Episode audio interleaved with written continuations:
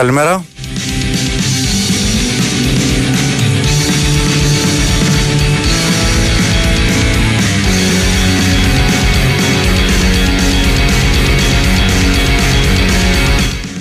Το περσάρισμα είναι εδώ και σήμερα, 4 Ιανουαρίου του 2024.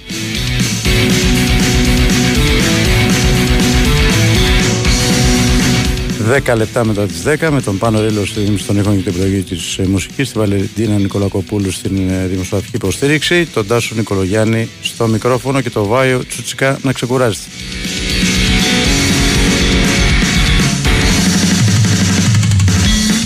Πριν από λίγο ακούσαμε τον Κώστα Νικολακόπουλο στο δελτίο να λέει ότι ο Ολυμπιακός είναι κοντά στην απόκτηση του Νταβίτ Κάρμο 24χρονος Πορτογάλος στόπερ που ανήκει στην Πόρτο.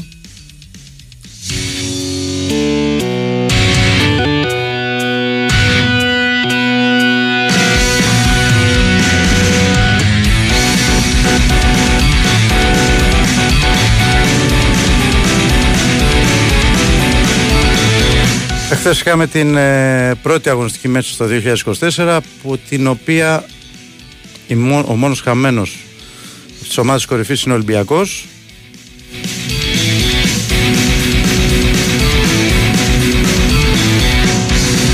Ή για να το πούμε διαφορετικά γιατί αυτό είναι το σωστό την νίκη της ημέρας την έκανε η Λαμία.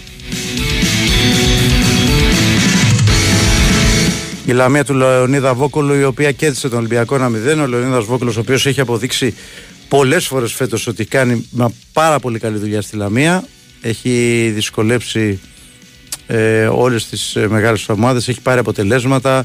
Την έχει την ε, Λαμία ψηλά ε, κοντά στην ε, έκτη θέση. Μια ομάδα η οποία ε, πριν πάει ο Βόκολος έδινε μάχη για να αποφύγει τον υποβασμό και βλέπουμε ότι έχει σημειώσει μια πολύ μεγάλη πρόοδο. Μια ομάδα η οποία έχει ένα συγκεκριμένο αγωνιστικό προσανατολισμό. Εχθές αν δει το παιχνίδι κανείς όλο θα καταλάβει ότι αυτό το τελικό ένα μηδέν αδικεί για τη Λαμία με βάση την εικόνα της κυρίως στο πρώτο ημίχρονο όπου είχε πολλές ευκαιρίες και ο Ολυμπιακός και τον Πασχαλάκη καλύτερο παίκτη του. Ο Ολυμπιακός, ο οποίος είναι μια ομάδα που ψάχνεται, μια ομάδα που φαίνεται ότι από αυτήν την αλλαγή προπονητή δεν έχει πάρει κάτι. Και στα τρία παιχνίδια που τον είδαμε, ε, δεν είδαμε κάτι διαφορετικό. Μπορώ να πω ότι όσο περνάει ο καιρός, φαίνεται ότι είναι και λίγο πιο πολύ μπερδεμένος από ό,τι ήταν η εποχή Μαρτίνεθ. Ε, Χθες ε, δεν μπορούσε να κάνει τίποτα απέναντι στη Λαμία. Πήγε περισσότερες ατομικές προσπάθειες. Είχε βέβαια το εδώ κάτι στο πέρα του Φορτούνη αλλά ουσιαστικά εγκλωβίστηκε ο Καρβαλιάλ από το αγωνιστικό πλάνο του Βόκολου ο οποίος ε, είχε μελετήσει απόλυτα ε, τα αυτού του Ολυμπιακού προσάρμοσε το παιχνίδι της Λαμίας ε, πάνω σε αυτό το κομμάτι και πήρε πάρα πολλά πράγματα. Ε, αν δει κανείς και την παράταξη της Λαμίας ο Σλίφκα έπαιξε στην άκρη πολύ απλά για να εμποδίζει τα ανεβάσματα του Ροντινέη που είναι ο πιο επικίνδυνος ε, παίκτης του Ολυμπιακού από τη δεξιά πλευρά και τα κατάφερε. Πήρε πολύ, ε, πολλά ανασταλτικά πράγματα τους Σλίκου, ο οποίος βέβαια πέτυχε και τον γκολ ε, της Λαμίας που έδωσε την νίκη. Ε, γενικά υπήρχε ένα αγωνιστικό πλάνο του Λεωνίδα Αβόκολου το οποίο ήταν ξεκάθαρο. Από την άλλη πλευρά, ο Ολυμπιακός του Καρβαλιάρ δεν παρουσίασε κάτι.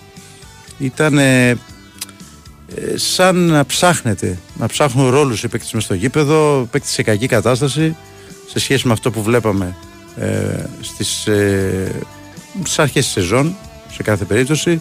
Ακόμα και ο Κώστας Φορτούνης φαίνεται ότι παρά τις ατομικές προσπάθειες που κάνει ε, δεν έχει τις βοήθειες που πρέπει να έχει για να μπορέσει να φανεί περισσότερο. Ο Πασχαλάκης ήταν ο καλύτερος παίκτης του Ολυμπιακού και νομίζω αυτό τα λέει όλα.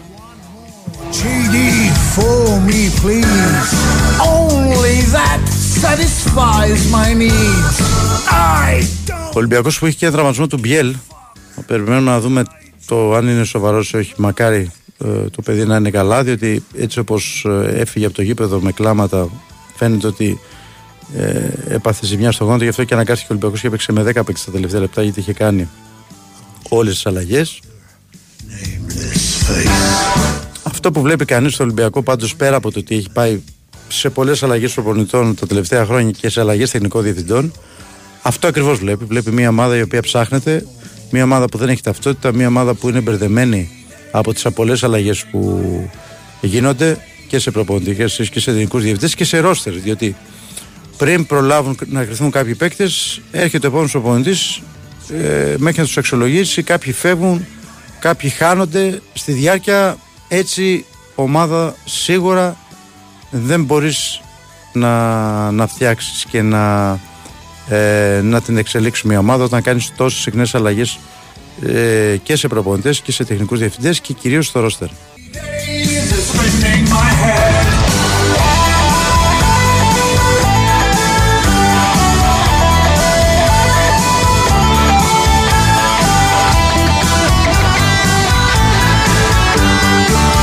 Κατά τα άλλα είχαμε τη άλλη μια ποδοσφαιρική παράσταση από τον Μπάουκ ο οποίος έκανε εύκολη τη διαδικασία της νίκης με 4-0 τον Όφη με τον Τεσπόντοφ να κάνει πραγματικά πολύ ωραία πράγματα στον αγωνιστικό χώρο και να δείχνει ότι ε, σωστά έγινε τόρο για την απόκτησή του από τον Μπάουκ το προηγούμενο καλοκαίρι. Αυτή τη στιγμή είναι η καλύτερη ομάδα στην Ελλάδα ο Μπάουκ κατά γενική ομολογία, πιο φορμαρισμένη, δίκαια βρίσκεται στην πρώτη θέση.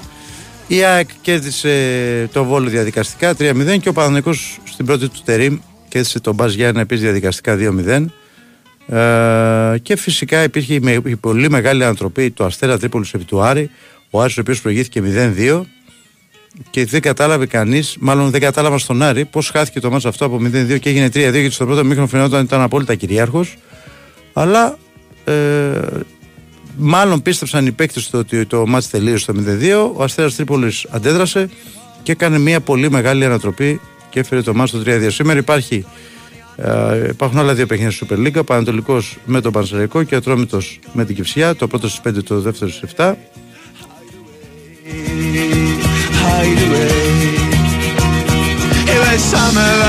Εχθές είχαμε και τη, στην Ευρωλίγκα την αυτοκτονία του Παναναϊκού, όπου ήταν και στο συν 17 έφτασε με την Πασκόνια και ήταν στο συν 7 λίγο πριν τη λήξη του αγώνα. Αλλά έχασε με 75-73. Δεν μπήκαν τα σου των Νάνου στο τέλος. Χάθηκε και η βολή από τον Σλούκα. Ε, εντάξει, η αλήθεια είναι ότι ο Παναναϊκός πήρε και ένα παιχνίδι έτσι πριν από λίγο καιρό με την ε, Μονακό στο τελευταίο δευτερόλεπτα. Ε, όταν κάποιες φορές τα σουτ μπαίνουν στο τελευταίο δευτερόλεπτα, σε κάποιες άλλες φορές δεν θα μπουν. Η ουσία είναι τη γενική εικόνα να βλέπεις. Ο Παναναϊκός για άλλο ένα παιχνίδι ήταν καλός στο μεγαλύτερο διάστημα. Απλά θα πρέπει να είναι πολύ πιο προσεκτικός στο να μην χάνει αυτές τις διαφορές. Νομίζω ότι με, το, με, το, με το χρόνο θα το βρει και αυτό.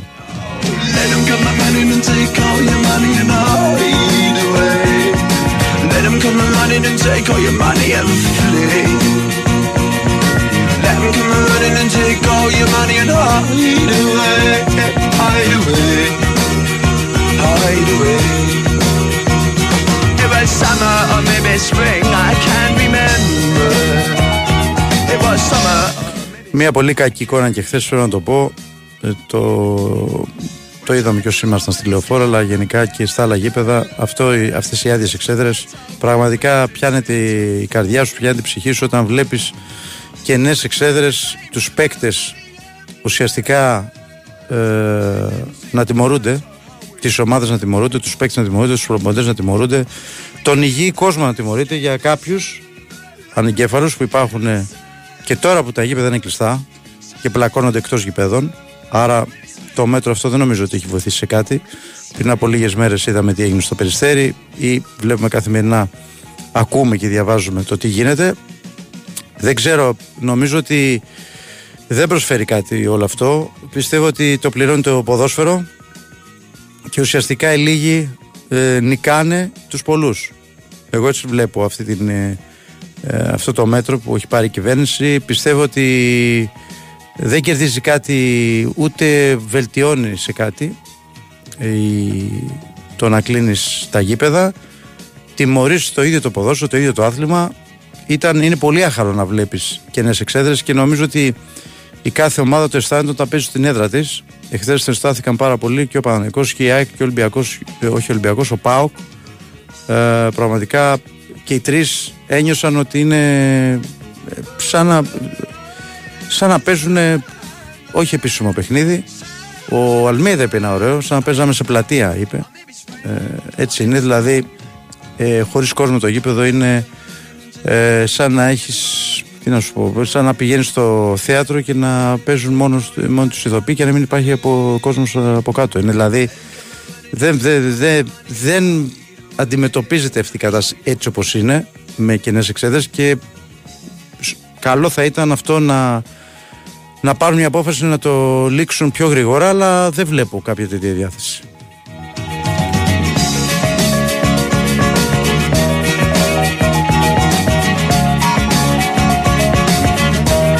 Λοιπόν, και αρχίζουμε από να συζητάμε για το τι έγινε χθες από τον Ολυμπιακό και τον Νίκο Σταματέλο. Νίκο, καλημέρα. Καλημέρα Τάσο. Περιμένουμε να, να δούμε τους, τους 15 από τους 16 που μπήκαν χθες αλλαγή να εμφανιστούν στο γήπεδο. Αφήνω έξω τον Πασχαλάκη ε, γιατί ο Ολυμπιακός χθες στη Λαμία δεν εμφανίστηκε. Ήταν πολύ κακή εικόνα επειδή το είδα το παιχνίδι. Ήταν αποκαρδιωτική. Ε, στο πρώτο ημίχρονο ε, δεν, είναι, δεν είναι υπερβολή να πούμε ότι η Λαμία θα μπορούσε να βάλει και άλλα γκολ έτσι. Με βάση κυρίως. Ο Ολυμπιακός έχει το σούτ του Μασούρα στο 6-7 πότε είναι... Ναι, αυτή είναι φάση καλή. Αυτή είναι φάση καλή. Αυτό. Ναι. Αυτό, τίποτα άλλο. Ναι. Και από εκεί και πέρα βλέπεις τη Λαμία να έχει πετύχει τον γκολ, τον Ολυμπιακό να μην εμφανίζεται στο γήπεδο, να μην ξέρεις καλά καλά ποιος παίζει, πού παίζει, ε, η άμυνα να παραπέει, η μεσαία γραμμή να τρέχει και να μην φτάνει. Ο Καμαρά πρέπει να έχει κάνει όχι τη χειρότερη του εμφάνιση με τη φανέλα του Ολυμπιακού. Ε, από τις χειρότερες εμφανίσεις στην καριέρα του από τότε που αποφάσισε να ασχοληθεί με το ποδόσφαιρο νομίζω ότι έχει κάνει ο, ο Καμαρά. Ο Φορτούνης ε, επίσης ε, να μην βοηθάει καθόλου. Ε, σε κακή κατάσταση άπαντες, άπαντες σε κακή κατάσταση. Σε, σε κατάσταση που ψάχνεις να βρεις αν διορθώνεται αυτό στο δεύτερο ημίχρονο και βλέπεις στο δεύτερο ημίχρονο τον uh, Καρβαλιάλ να, βάζει, να βγάζει το επιθετικό του, να βγάζει το Γιώβετιτς και να βάζει τον Ναβάρο. Ναι. Λες και έφυγε ο Γιώβετιτς, λες και πήγε μπάλα μπροστά και ο Μαυροβούνιος δεν έκανε ο κάτι. Ο οποίος Ναβάρο το παιδί δύο μέρες έχει έρθει, δεν μπορούσε να φανεί, εντάξει, τι να κάνει. Λογικό είναι. Ναι. Λογικό είναι. Ε, αν δηλαδή φαίνονταν ο Ναβάρο ε, στο, στο διάστημα που έπαιξε, ε, θα ήταν ακόμα χειρότερα τα πράγματα για τους υπόλοιπους παίχτες του Ολυμπιακού. Οι οποίοι ξαναλέω χθες ε, ήταν με, έγραψαν την σελίδα, μια σελίδα στη ιστορία του Ολυμπιακού που θέλουμε γρήγορα να ξεχάσουμε, πρέπει να ξεχάσουμε γρήγορα γιατί ακολουθούν ε, κρίσιμα παιχνίδια αλλά ο Καρβαλιάλ δεν μπορεί να το ξεχάσει. Είναι ξεκάθαρα τα πράγματα. Ο Καρβαλιάλ έβαλε τις φωνές, τις φωνές στους παίχτες, τους έκανε το χατήρι με την άδεια που τους είχε κόψει ε, και περιμέναμε να δούμε κάτι πολύ καλύτερο από αυτό που είδαμε στο Περιστέρι. Την τελευταία αναμέτρηση του 23. Και τι είδαμε, το χειρότερο Ολυμπιακό που Ξέρεις τι βλέπω; Βλέπω ότι μετά την αλλαγή προπονητή, συνήθως ρε παιδί μου, στις περισσότερες περιπτώσεις, η αλλαγή προπονητών για ένα διάστημα, δεν σου λέω για ένα διάστημα κάπως αλλάζουν τα πράγματα. Συμφωνώ. Εδώ δεν βλέπω να γίνει κάτι τέτοιο. Μη σου πω ότι εικόνα, μη σου πω ότι και η εικόνα μου φαίνεται σε κάποια παιχνίδια να είναι και χειρότερη. Χειρότερα δεν ξέρω αν είναι γιατί με τον ε, Ισπανό φαίνεται οι παίχτες του Ολυμπιακού να είχαν αδειάσει εντελώς. Δηλαδή υπήρχε μια κατάσταση, η, η βαριά ήταν από τον Πάο, κάπου Ναι ρε παιδί μου, αλλά ok. Okay. Ε, συμφωνώ όμως ότι περιμένεις από μια αλλαγή προπονητή να δεις κάτι καλύτερο. Ε, και φαίνεται τελικά ότι η νίκη επί της ε, Μπάτσκα Τόπολα Ok, okay, ήρθε γιατί ήταν Ευρώπη, γιατί κάποιοι παίχτες έβγαλαν την προσωπικότητα που που έχουν μέσα στο γήπεδο και γιατί ξέρεις, ήταν Ευρώπη, ήταν ο αντίπαλος, όλα αυτά. Αλλά έχουμε Πανσεραϊκό, Περιστέρι, ε, Ατρόμητο και χθες με τη Λαμία. Ε, δεν έχουμε δει Ολυμπιακό που λες ότι στόχος είναι το πρωτάθλημα, το κύπελο και να συνεχίσει στην Ευρώπη. Σε καμία περίπτωση. Και αν συνεχίσει έτσι ο Ολυμπιακός, 22 Φεβρουαρίου που είναι η ρεβάνση με την ε, Βάρος, ε, μπορεί να έχει τελειώσει και χρονιά. Γιατί έχει τώρα ΑΕΚ την Κυριακή, έχει τα δύο παιχνίδια με τον Παναθηναϊκό, έχει και φυσιά και άρη εκτός έδρας. Και μην μου πει κανένας και φυσιά. Ε, όχι, μα να σου πω κάτι. Αυτά τα μάτια θα κάνουν ε, εύκολα ή δύσκολα οι ομάδες οι μεγαλύτερες. Δηλαδή, οι, οι καλές ομάδες. Από τον Ολυμπιακό εξαρτάται το μάτς με την Κηφισιά. Αν όμως παρουσιάσει αυτήν την εικόνα, μπορεί να την πατήσει και με την Κηφισιά. Δεν είναι... με γνώμονα τα, τα τρία παιχνίδια που έχουμε δει επί Καρβαλιάλ, ε, συγγνώμη, δεν μπορεί κάποιος να ισχυριστεί ότι θα πάρει τρεις βαθμούς απέναντι στην Κυφσιά. Και δεν είναι οι παίχτες άμεροι ευθυνών σε καμία περίπτωση. Δηλαδή μην τα ρίξουμε όλα στο Καρβαλιάλ. Μα, δε, μα καταρχάς να είναι δυνατόν να ρίξει ευθύνη τώρα σε ένα προπονητή που είναι τρία παιχνίδια στον πάγκο; Δεν γίνεται αυτό. Θα είναι και λάθος. Έτσι. Για, για τη διαχείριση παιχνιδιών ναι. Αλλά μέχρι Εντάξει, εκεί. υποτίθεται Μέχρι όμως εκεί. ότι τώρα τι μαθαίνει την ομάδα. Ό,τι ό,τι Ναι, και να κάνει ναι, ταψώ. Πρέπει να το δικαιολογήσεις, λέω εγώ. για, τη, για τη διαχείριση των παιχνιδιών. Ναι. Δηλαδή στο Περιστέρι έκανε μια αλλαγή. Χθες ξέχασε τις αλλαγές. Ναι, δηλαδή εντάξει. κράτησε παίχτες. Κράτησε τον Ποντένσε στο γήπεδο και τον Καμαρά που έπρεπε να είχαν βγει ε, να το πω στην υπερβολή σαν το συγχωρεμένο τον Αλέφαντο που έκανε αλλαγές από το 20. Εγώ, εγώ δεν ξέρω. Το λέω Εγώ, στην υπερβολή ξαναλέω. εγώ Νίκο βλέπω όμως και μια ομάδα μπερδεμένη. Ίσως αυτές οι συχνές αλλαγές των προπονητών, η συχνή αλλαγή του ρόστερ, όχι ίσως, σίγουρα έχει κάνει ζημιά στην ομάδα διότι δεν, έχουν, δεν βλέπεις συγκεκριμένους ρόλους και θέσεις στο γήπεδο. Είναι μπερδεμένη η ομάδα και κάποιες στιγμές βλέπω, δηλαδή ο Ποντένσε τώρα δεν έχει καμία σχέση με τον Ποντένσε αυτό που βλέπουμε. Εγώ να δεχθώ ότι κάποιοι μπορεί να είναι μπερδεμένοι για τους ρόλους μέσα στο γήπεδο. Ναι. Αλλά βλέπεις για παράδειγμα τον Ποντένσε μία φάση στο ένας εναντίον ενός. Μία φάση. Βγάλε μία φάση και μετά συζητάμε για τα υπόλοιπα. Ο Φορτούνη χθες περισσότερες φορές δεν την μπάλα σε αντίπαλο παρά στη συμπέκτη του. Ο Καμαρά, μια, ο, ο Καμαρά πραγματικά δεν πρέπει να έχει κάνει κάτι σωστό μες στο γήπεδο χθες. Ναι. Ο Ροντινέη μία από τα ίδια. Τον είδες πουθενά το Ροντινέη; Γιατί τουλάχιστον... Κοίταξε το Ροντινέ έκανε, έκανε μια κίνηση ο Βόκολος με το Σλίφκα και ουσιαστικά τον εκμυδένισε. Δηλαδή, από την άλλη πλευρά έβλεπες ότι η Λαμία είχε ένα συγκεκριμένο αγωνιστικό πλάνο. Α, είχε βάλει τον συγκεκριμένο παίκτη που είναι half ε, ε, αριστερά. Το έχει κάνει και σε άλλα μάτια ο Βόκολος, δεν είναι το πρώτο. Ε, και δεν μπορούσε να πάρει τίποτα ο Ολυμπιακός στο Ροντινέ, που σίγουρα είναι ο παίκτης ο οποίος μπορεί να δημιουργήσει πολλά προβλήματα στην αντίπαλη άμυνα. δεν υπάρχει παίχτης με εξαίρεση τον Πασχαλάκη να πεις ότι πήρε κάτι ο Ολυμπιακός χθες. Και όταν λοιπόν ο κορυφαίος του Ολυμπιακού, όχι ο κορυφαίος, ο μοναδικός που μπορείς να σταθείς και να πεις ότι έκανε ε, πέντε σωστά είναι ο Πασχαλάκης, δεν μπορείς να, να Και διεκδικήσεις τίποτα. δεν ξέρω, αλλά βλέπω και μεγάλο πρόβλημα στο κέντρο άμυνας. Με πολλή ευκολία δηλαδή. Και από εκεί δέχεται γκολ ο Ολυμπιακός και Σωστό, έχει- αλλά Τασό, ευκαιρίες η Λαμία. Μην μη σταθούμε στο Ρέτσο και στον Τόι μόνο, γιατί όταν ο αντίπαλος, οποιοδήποτε αντίπαλος, ε, περνάει από τα χαφ χωρίς ιδιαίτερη αντίσταση... Ναι, και σε αυτό αυξάνεται δίκιο την έχεις. ίδια. Σε αυτό δίκιο έχεις γιατί και ο Έσε δεν έχει σχέση με αυτό που βλέπαμε στην αρχή της σεζόν. Όχι, όχι, όχι. Ούτε ο Έσε, ε, σου λέω Έσε καμαρά χθες, Ναι. ε, αλλά ό,τι λάθη και αν έχει κάνει ο Καρβαλιάλ, που ξαναλέω, βάζει τις φωνές στους παίχτες ε, και θέλω παίχτες νικητές. Δεν τους είδαμε χθες. Ε, χάνει το πέναλτι το Φορτούνης και αντί να, να νευριάσουν, αγωνιστικά εννοώ να νευριάσουν και να αναζητήσουν την ισοφάριση, εξαφανίζονται από το γήπεδο, σαν να απογοητεύονται. Ε, όλα αυτά ε, δείχνουν ότι ε, χρειάζεται πολλή δουλειά και στο ψυχολογικό τομέα, αλλά το θέμα είναι ότι δεν έχει αυτό το χρόνο που χρειάζεται ο Καρβαλιάλ. Κυριακή έχει ΑΕΚ, Τετάρτη Παναθηναϊκό, την άλλη Τετάρτη ξανά Παναθηναϊκό και μετά πάει στον Άρη. Και είναι και στο μείον 6 από την κορυφή. Ναι. Η χθεσινή εικόνα του Ολυμπιακού ε, ήταν απαράδεκτη με γράμματα κεφαλαία και δεν αφήνω κανέναν έξω. Από τον προπονητή μέχρι τον τελευταίο που πήρε και δευτερόλεπτα συμμετοχής, γιατί δεν είναι μόνο χθες. Και με τον Πανσεραϊκό που νίκησε και με τον Ακριβώς Ατρόμητο αυτό που- θέλω να σου πω κι εγώ. Αυτό που λες. δεν, αν ήταν μόνο χθες, θα έλεγες παιδί μου, οκ, ακόμα ένα κακό παιχνίδι που δεν θα δικαιολογούνταν, αλλά ακόμα ένα κακό παιχνίδι του Ολυμπιακού μετά τις γιορτές. Γιατί συχνά πυκνά μετά τις γιορτές ο Ολυμπιακός κάπως έτσι εμφανίζεται. Χωρίς αυτό να λέω να δικαιολογεί κανέναν. Ναι. Αλλά όταν είναι ακόμη ένα κακό παιχνίδι και περιμένεις από μια αλλαγή προπονητή να τονώσει την ψυχολογία των παικτών και όπως είπες και εσύ, τις περισσότερες φορές βλέπουμε σε μια αλλαγή προπονητή κάτι να κάνουν οι παίκτες. να Τον προσπαθούν πρώτο να το καιρό, έτσι. Τον πρώτο καιρό, ναι. Στη Δεν διάρκεια λέω δεν ότι η ξέρουμε τι αλλαγή γίνεται. προπονητή. Τον πρώτο καιρό, ναι. Τον πρώτο καιρό, ναι, βλέπεις κα- κάτι διαφορετικό. Ε, και μόνο η αλλαγή προπονητή. Βλέπεις κάτι διαφορετικό. Τώρα δεν βλέπεις κάτι. Δεν βλέπεις κάτι. Τελεία παύλα. Ε, δεν, υ- δεν ήταν Ολυμπιακός αυτό χθες. Αν έβγαζες τις φανέλες, δεν θα ξέρεις ποια ομάδα είναι. Νικό. Πάμε και να επιστρέψουμε σε λιγάκι. Ναι, ναι. Έγινε, Ναι, ναι, ναι. έγινε, έγινε.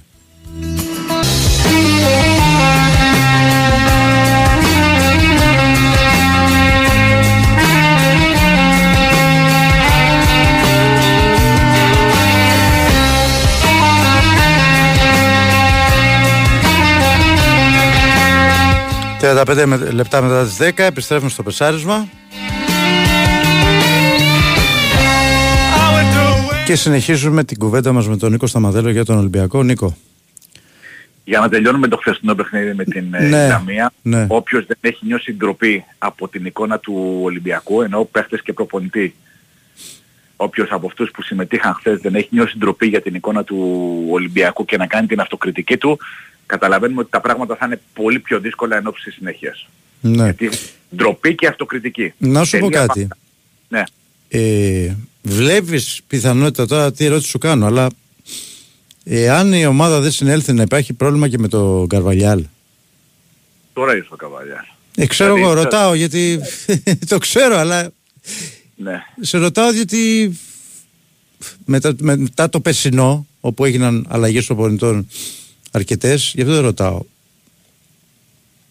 Οκ, ε, αλλά ε, και ο Μίτσελ ε, που ήρθε και έμεινε πίσω δεν έφυγε και Ναι, ε, ναι. ο ίδιος ήθελε να φύγει. Δηλαδή ε, το, στα play-off με τον ε, Άρη μετά την ε, ισοπαλία ο ίδιος παραιτήθηκε, δεν τον έδιωξε η διοίκηση. Οπότε Μμ. δεν σου λέω, στο ξεκίνημα γίνανε οι αλλαγές. Αλλά Ναι. τώρα δεν, ε, δεν φαίνεται να, δια- να θέλει να ακολουθήσει αυτό το μονοπάτι η, Ναι. η διοίκηση. Τώρα που μιλάμε, τώρα τι να σου πω. Ναι. Με ΑΕΚ και Παναθηναϊκό μπροστά, Εγώ νομίζω θα παίξουν πολύ μεγάλο ρόλο. Τα δύο μάτια το Παναναϊκό για το Ολυμπιακό, το καταλαβαίνεις και για το Παναναϊκό το ίδιο ισχύει. καλά, είναι Τα Ολυμπιακός μάτια Παναθηναϊκός. κυπέλου δηλαδή θα παίξουν πολύ μεγάλο ρόλο. Δηλαδή, όποια ομάδα περάσει θα πάρει όθηση ψυχολογική, όποια ομάδα αποκλειστεί θα έχει πολύ μεγάλη γκρίνη και θέμα στη συνέχεια. Γκρίνια μπορεί να έχει, αλλά να δούμε πώς θα είναι και η ομάδα που θα αποκλειστεί στο πρωτάθλημα. Ε, αυτό λέω. Γιατί το συνδυάζει και με το πρωτάθλημα το κύπελο. Αυτό λέω. Ακριβώς, ναι. Αυτό λέω. Γιατί αν για παράδειγμα Αν η ομάδα που θα αποκλειστεί ήταν 7 βαθμούς μπροστά από το δεύτερο, ε, θα είχε γκρίνια, αλλά θα ήταν γκρίνια, ξέρεις. θα κράταγε λίγο. Τόσο εισαγωγικών γκρίνια γοήτρου. Θα, θα κράταγε λίγο. Γιατί Ναι. εντάξει, κύπελο είναι αποκλείεσαι από τον Ιόνιο αντίπαλο, αλλά Ακριβώς, επειδή επειδή είναι- καμία ομάδα δεν έχει ξεφύγει από τις δύο, έτσι. Ο Ολυμπιακός είναι πιο πίσω. Ε, καταλαβαίνεις ότι. Ε, γι' αυτό λέω για τον Ολυμπιακό θα παίξουν ρόλο αυτά τα τρία ντέρμπι που έρχονται πολύ μεγάλο ρόλο. Καταρχάς, έτσι όπως έχει έρθει το χθεσινό ματ, ο Ολυμπιακός ψάχνει μία νίκη στο μάτς με την ΑΕΚ για να, για να επανέλθει. Πιστεύω να- ότι και η ισοπαλία δεν του κάνει στο μάτς αυτό. Όχι που εννοείται. δε- δε- Που δεν είναι και. δεν- και Ντέρμπι κα- είναι. Ε, Ντέρμπι είναι Ντέρμπι. και η ΑΕΚ Ναι. είναι σε, πολύ, σε καλή κατάσταση, σε καλύτερη από τον Ολυμπιακό. Ε, Με βάση τη χθεσινή εικόνα του Ολυμπιακού όλοι είναι σε καλύτερη κατάσταση. Ναι, εντάξει, θέλω να σου πω ότι έχει ένα προπονητή δύο χρόνια, ξέρεις, έχει ρόλους, έχει με αυτήν την έννοια το λέω εγώ. Γενικά. Εντάξει. Ναι, οκ, ε, να δούμε και το, υπάρχει και το ντέρμπι το Άρης Πάοκ. Ναι, Το λέω για την ε, διαφορά που μπορεί να, ε, Ναι, να ναι, έχει. ναι, ναι, Ότι ναι. Γι' αυτό το, το αναφέρω. Ναι. Αλλά ό,τι και να γίνει στο Άρης Πάοκ, Ναι. αν ο Ολυμπιακός δεν αλλάξει την αγωνιστική του εικόνα, ναι. ο- σου λέω να χάσει ο ΠΑΟΚ. Και αν ο Ολυμπιακός α, δεν, ε, δεν δείξει ότι βάλαμε τελεία χθες στη Λαμία και γυρίσαμε σελίδα, παίχτες και προπονητής, κανένας δεν μένει απ' έξω από, το- από τις ευθύνες της χθεσινής εικόνας, αν δεν το δείξουν αυτό, καταλαβαίνουμε όλοι ότι δεν μπορούμε να κοιτάμε τι κάνουν οι άλλοι. ναι. Αυτά είναι τα δεδομένα. Ε, τι θέλω να πω. Παίρνει τον Κάρμο, κάτι, είπε ο Κώστας πριν ότι είναι κοντά. Ναι, ναι, ναι, είναι σε- στο, δο- στο δρόμο για να τελειώσει του Καρμό. Αριστεροπόδαρος κεντρικός αμυντικός. Ε, θα πάρει και ακόμη έναν κεντρικό αμυντικό, αλλά θέλει και μέσο. Έτσι όπως είναι τα πράγματα, γιατί ε, κυρίως ο, ο Καμαρά δείχνει να είναι αλλού. Και ο Καρβάλιο δεν μπορεί να βοηθήσει και δεν μπορώ να καταλάβω γιατί ο Καρβάλιο α, ήταν πρώτη επιλογή στις ε, αλλαγές μπροστά από τον Αλεξανδρόπουλο για παράδειγμα. Γιατί ε, δεν είμαι ρατσιστής, αλλά πάντα ένας Έλληνας καταλαβαίνει περισσότερο α, τις, ε, τα θέλω μιας ομάδας, όποια και αν είναι αυτή. Και ο Καρβάλιο θα μου πεις είναι τόσο καιρό στην ομάδα. Ε, δεν έδειξε ε, ότι καταλαβαίνει ούτε τις απαιτήσεις, ούτε ότι μπορεί να βοηθήσει. ναι. Ο Μπιέλ, έχεις μάθει Σήμερα- κανένα ότι γίνεται; Θα γίνει μαγνητική και θα ξέρουμε σήμερα. Οι πρώτες πληροφορίες λένε ότι δεν είναι κάτι το σοβαρό. Mm, ευτυχώς. Ε, Γιατί έτσι επειδή όπως ο- έκανε ήταν... Ακριβώς όμως, ακριβώς όμως επειδή ε- έτσι όπως έκανε Μμ. και ο αείμνηστος Γιάννης Ιωαννίδης έλεγε ότι ο καλύτερος ο, γιατρός είναι ο ίδιος ο αυτός που καταλαβαίνεις τι έχεις. Αν είσαι Α, καλά ή δεν δηλαδή είσαι. αλλά η ανησυχία υπάρχει μήπως έχει πάθει ζημιά. Ε, Ναι, ναι, άστε να Μμ. δούμε το αποτέλεσμα της μαγνητικής και βλέπουμε παραπέρα α, τι θα γίνει. Όπως και ο Φορτούνης. Ε, από το χτύπημα χθες, ε, από τη σύγκρουση, όχι χτύπημα, συγγνώμη, από τη σύγκρουση με το Τζανδάρι ε, είχε κάποιες ε, ζαλάδες, αλλά να, το, να δούμε και αυτό σε τι κατάσταση θα είναι. Ναι. Σήμερα θα ξέρουμε περισσότερα και για τους δύο. ναι. Και θα έχουμε και τις περισσότερες εξελίξεις όσο περνούν οι ώρες και για την ενίσχυση στο κέντρο της άμυνας. Ναι, γιατί φαίνεται ότι θα πάρει και δεύτερο στόπερ, ε. Ε, ναι. Mm. Και δεύτερο στόπερ και μέσο. Πάλι αλλάζει το ρόστερ, κατάλαβε τώρα τι γίνεται. Πάλι αλλάζει το ρόστερ, νέος προπονητής. Μέχρι αυτής ο προπονητής να κάνει αυτή το ρόστερ ομάδα, αυτό είναι το πρόβλημα. Εγώ αυτό, αυτό βλέπω σαν μεγάλο πρόβλημα. Δηλαδή, όταν αλλάζει συνέχεια και νομίζω το πρόβλημα του Ολυμπιακού, ε, Νίκο, μια και, και να κλείσω με αυτό, επειδή το συζητάω και τις τελευταίες μέρες, το λέγαμε και σε μια παρέα, ο, ο Ολυμπιακός ψάχνεται από την ημέρα που έφυγε ο Μαρτίνς. Δεν λέω ούτε μπορεί κάποιος να πει σωστά έφυγε. Δεν λέω αν έφυγε σωστά ή λάθος. Εγώ λέω ότι είχε βρει έναν προπονητή, ο οποίος είχε φτιάξει μια πολύ καλή ομάδα και στην Ευρώπη έπαιζε καλά. Ε, δεν είναι και στην Ελλάδα. Από τότε που έφυγε ο Μαρτίνς, πραγματικά ο Ολυμπιακός ψάχνεται για να βρει προπονητή. Τι εννοώ, εννοώ ότι όταν βρίσκεις έναν προπονητή με τα συν και τα πλήν ε, και βλέπεις ότι αποδίδει ε, πρέπει με κάθε τρόπο να προσπαθείς να τον κρατήσεις ε, διότι είναι πολύ δύσκολο μετά να βρεις τον επόμενο δηλαδή βλέπεις ότι είναι, είναι θέμα είναι θέμα πάντα είναι θέμα η, η αλλαγή προπονητή αλλά με τον uh, Ισπανό νομίζω ότι ε, και ο ίδιος έδειχνε ανίκανος, ανήμπορος. Με το Πορτογάλο εννοείς. Ο Πορτογάλος, όχι για τον Ισπανό πριν. Ποιον Ισπανό λέω; Α, για το Μαρτίνεθ λες. Ναι, ναι. Ναι, ναι, ναι. ναι εντάξει, εγώ ε, λέω γενικά μετά το Μαρτίνς. Γενικά λέω εγώ. Ναι, ε, έγινε, έγινε η αλλαγή για τον uh, Ισπανό γιατί ήταν η εικόνα της ομάδας με ΠΑΟΚ, Φράιμπουργκ και γενικότερα ναι. α, και έδειχνε ανήμπορος να αλλάξει αυτή την εικόνα. Γι' αυτό προχώρησε ναι, ναι, ναι, ναι. Όχι, εγώ Αλλά και... γενικά λέω μετά το Μαρτίνς. Έτσι. Γεν, γενικά εντάξει, okay, υπάρχει ένα θέμα. Υπάρχει θέμα. ναι. ε, το θέμα είναι επίσης για τον Ολυμπιακό ότι έχει πάρει ένα επιθετικό, έναν εξτρέμ, έτοιμος να κλείσει δύο κεντρικούς αμυντικούς και ένα μέσο. Ναι. Πέντε κινήσεις αμέσως αμέσως. Ναι. Οι δύο θα μείνουν εκτός Ευρώπης. Και περιμένουμε να δούμε και ποιοι θα φύγουν για να δούμε ο προπονητής του Ολυμπιακού ποιος θα έχει τη διάθεσή του με τη Φερετζουάρος. Ναι. Είναι και αυτό ένα θέμα. Μάλιστα. Αυτά. Αυτά Νίκο μου έγινε να είσαι καλά. Γεια χαρά.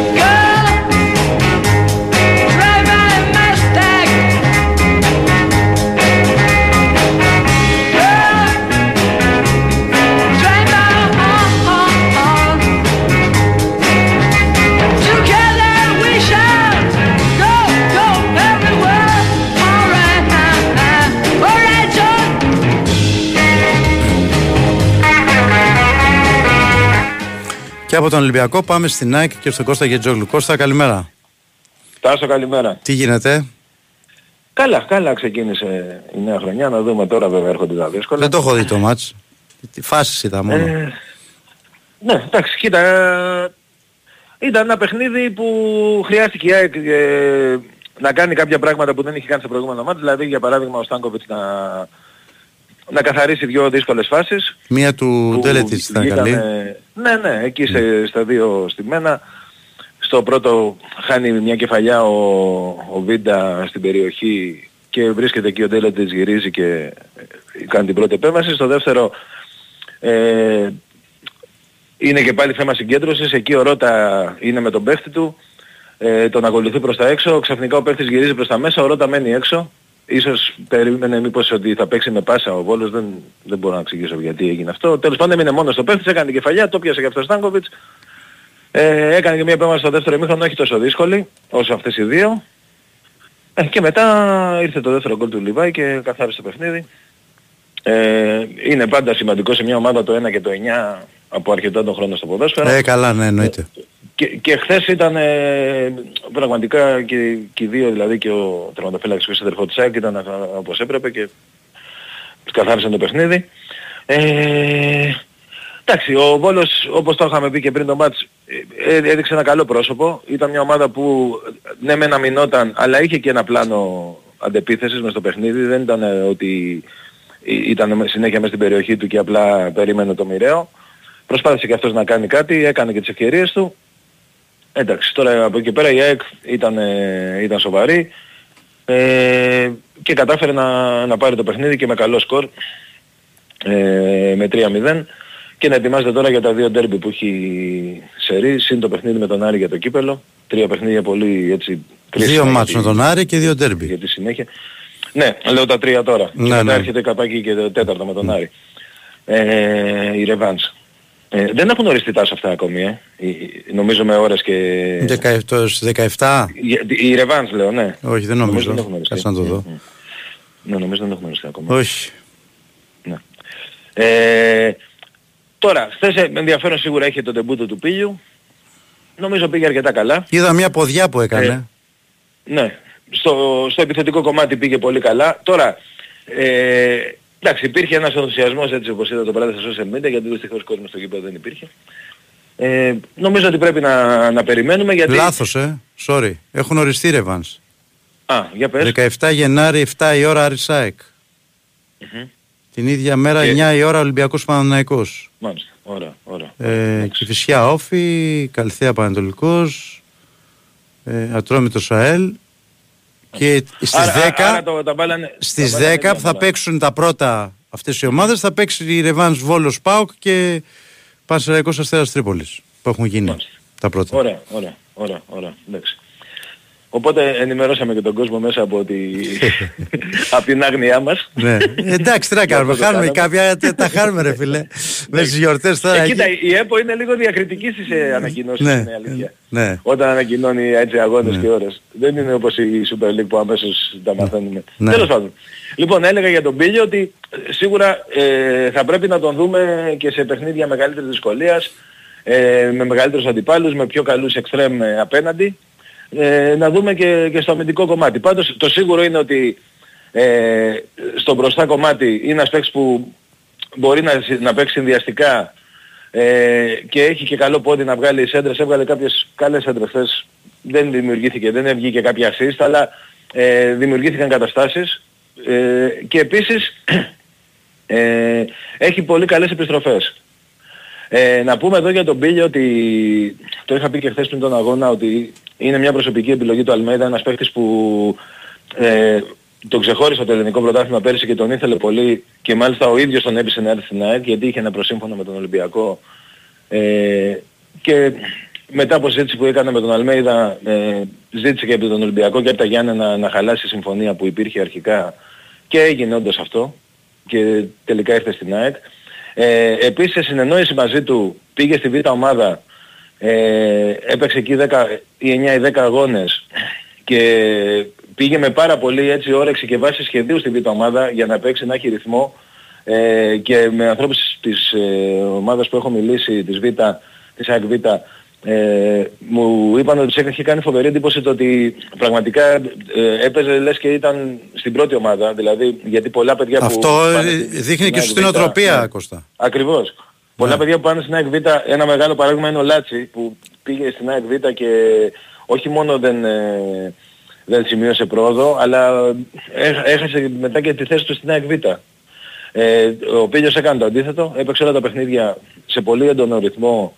Εντάξει, παιχνίδια β' εθνικής, δεν μπορείς να, να, να τα έχεις κριτήριο, αλλά ε, και ρυθμό κράτησε ε, και μέσα από τις προπονήσεις έφτασε χθες να είναι έτοιμος. Ο Αλμέιδα ε, όταν μίλησε για αυτόν στη συνέντευξη τύπου μετά το μάτς, ε, μίλησε σαν να μιλάει πραγματικά, ε, μας έδειξε ότι το πιθανότερο είναι ότι θα παίξει στα άλλα παιχνίδια. Γιατί είπε ότι θα είναι ένα project της ομάδας, η ομάδα τον πιστεύει ε, και πρέπει να δούμε αν μπορεί να το αποκριθεί. Και είπε ότι ε, θα πρέπει να το δούμε σε, σε, σε 10 παιχνίδια Λέει για να δούμε τι μπορεί να κάνει. Θα παίξει κάποια καλά, κάποια μέτρια, Σωστό είναι αυτό που λέει. όχι καλά. Ναι, Σωστό ναι. είναι αυτό που λέει.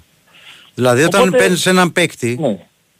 ε, τον πιστεύεις και τον παίρνεις, εάν δεν τον βάλεις τώρα που λείπουν οι βασικοί σου μπακ, πότε θα παίξεις Η, δηλαδή; η βασική ακριβώς. ακριβώς Πότε θα παίξει, τότε δώσ' τον καλύτερα, άμα δεν και, παίξεις και, ούτε και τώρα. αυτό, ναι, ναι, ναι. Πολύ σωστό. Και αυτό το έχει ο Αλμέιδα. Δηλαδή το, το, το κάνει συνέχεια. Πο- Πάντα ε, ο- βάζει όποιον παίχτη είναι πίσω από αυτόν που λείπει. Ε, και τώρα φαίνεται ότι το κάνει και με τον Πίλιο. Τώρα που λείπουν εκεί οι δύο. Οπότε το πιθανότερο είναι και στο Καρασκάκι δηλαδή να δούμε τον Πίλιο. Ε, βάσει αυτό που είπε χθες, έτσι. Δεν μπορούμε να πούμε κάτι άλλο γιατί ε, χθες είχε άλλο αγώνα. Αλλά βάσει αυτό που είπα χθες φαίνεται ότι έχει εμπιστοσύνη και θα, θα δούμε αν θα τον, ε, θα τον δικαιώσει. Αυτά για το παιχνίδι. Ήταν πολύ άσχημο έτσι, πολύ, ε, πολύ αμήχανο το να είναι άδειο το γήπεδο. Το είπα και εγώ στον πρόλογο. Ξέρεις, το νιώθεις περισσότερο όταν πας στο γήπεδο και το βλέπεις. Όχι όταν Ναι, το βλέπεις στη βέβαια, τηλεόραση. βέβαια. Είναι, Ναι, ναι. είναι, ε, δεν, ξέρω, ε, δεν ξέρω, τώρα βέβαια δεν πρόκειται να γίνει κάτι, αλλά νομίζω ότι αυτό, αυτή η απόφαση τιμωρεί πρώτα, πρώτα απ' όλα το ίδιο το ποδόσφαιρο, τον υγιή κόσμο, που, που είναι το 95%, τις ίδιες ομάδες, τους ε, πο- ε, ποδοσφαιριστές, τους προπονητές, έτσι. Και Θα δεν... να το ξαναπώ το χειρότερο, Ναι. είναι, συγγνώμη σε διακόπτω, το Ναι. χειρότερο είναι αυτό πάνω σε αυτό που λες. Ότι τιμωρεί ομάδες που έχουν κάνει προσπάθεια και ε, σε κανένα παιχνίδι, δηλαδή πέρυσι πεζόταν το πρωτάθλημα μέχρι τελευταία αγωνιστική γίνανε τόσα ντέρμπι, δηλαδή αν Ναι. εξαιρέσεις ας πούμε κάτι πολύ μεμονωμένα πράγματα, Ναι, δεν, ναι. Έγινε, δεν έγινε τίποτα. Δηλαδή πέρυσι ας πούμε για παράδειγμα να πω για τον Παναθηναϊκό, στη λεωφόρο κρινόταν το πρωτάθλημα, Παναθηναϊκός ΣΑΕΚ. Ναι. Εντάξει, είχαμε κάποια συνθήματα, κάποια... μέχρι εκεί δεν έγινε ε, κάτι. Ε, Η ΑΕΚ έπαιξε 4 τέρμι με τον Ολυμπιακό στη Φιλαδέλφια, έχασε 3-1, ξέρω εγώ, δεν έγινε τίποτα. ΑΕΚ Δυναμό Ζάγκρεπ, φέτος, με όλα αυτά που είχαν ε, συμβεί, με το θάνατο του Μιχάλη, έγινε η ρεβάνς και η UEFA έδωσε συγχαρητήρια για τη, για τη συμπεριφορά του κόσμου. Ε, είναι, κάπου είναι πραγματικά πολύ άδικο.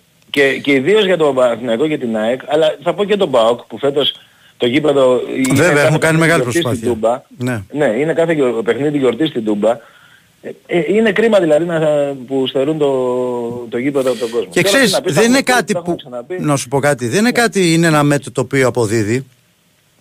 Προχθές στο Περιστέρι πάλι είχαμε οπαδούς να πλακώνται μεταξύ τους. Ε, Προχθές. ναι, εκτός, ε, εκτός Ε, γηπέδου, δηλαδή εκτός- δεν αλλάζει κάτι. Ναι.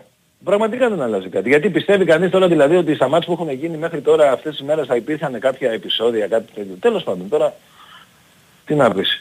Να Έχει πω κα- και για τα μεταγραφικά επειδή ε, ε, ε, να- για να το κλείσουμε αυτό, το δυστύχημα είναι ότι οι, οι πληροφορίες είναι ότι δεν πρόκειται να αλλάξει κάτι. Όχι, Θα δεν πάει πρόκειται να για την αλλάξει γιατί έχουν, Φεβρουάριο. ελα- έχουν πάρει και σαν απόφαση να μπουν οι κάμερες, να Ναι, ναι. όλα τα. Τέλος πάντων, εντάξει τώρα να Το, δούμε το αν, μόνο που μπορεί να αν γίνει σε όλα τα είναι γήπεδα ότι- έχουν γίνει όλα αυτά Ναι. το Φλεβάρι, έτσι, να το δούμε. Το, το μόνο που μπορεί να γίνει είναι ότι 12 Φλεβάρι, ας πούμε, για παράδειγμα η Φιλαδέλφια είναι έτοιμη. Φαντάζομαι και οι άλλες μεγάλες ομάδες Ναι. θα είναι έτοιμες τότε. Ναι. Αν, αν κάποια ομάδα δεν είναι έτοιμη, λένε ότι μπορεί να ισχύει μόνο για τις ομάδες που δεν είναι ακόμη έτοιμες. Αυτό που έχει Ελπίζω πει να ο βοηθηθούν και οι Βρούτσης, μικρές ομάδες. αυτό Ναι. που έχει πει ο Βρούτσης, το είδα εχθές, είναι ότι όποια ομάδα δεν συμμορφωθεί με τα μέτρα αυτά το Φλεβάρι θα παίζει στην παίζει έδρα της χωρίς χωρίς κόσμο.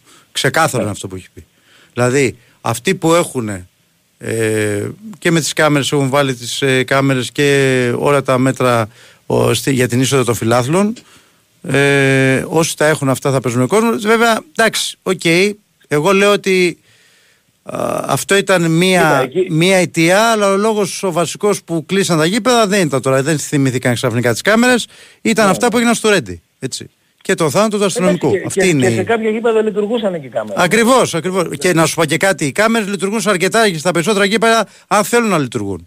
Αν, ε, αν δεν σβήνουν κάποια, κάποιες εικόνες ε, ε, κάποιες ομάδες έτσι, για να τα λέμε κιόλα. Αλλά Κοίτα, τέλος... ε, η, η, η ουσία είναι όμως ότι εδώ πέρα, επειδή οι κάμερες αυτές είναι πάντα στη τέτοια της αστυνομίας, πρέπει να υπάρχει και η Ακριβώς. πώς να το πω, συνεργασία της αστυνομίας για να Ακρι- χαθούν εικόνες. Ακριβώς, ακριβώς. γι' Ο- αυτό. Οπότε ε, πάλι είναι δικό τους θέμα. Ακριβώς. Πάλι είναι δικό τους θέμα.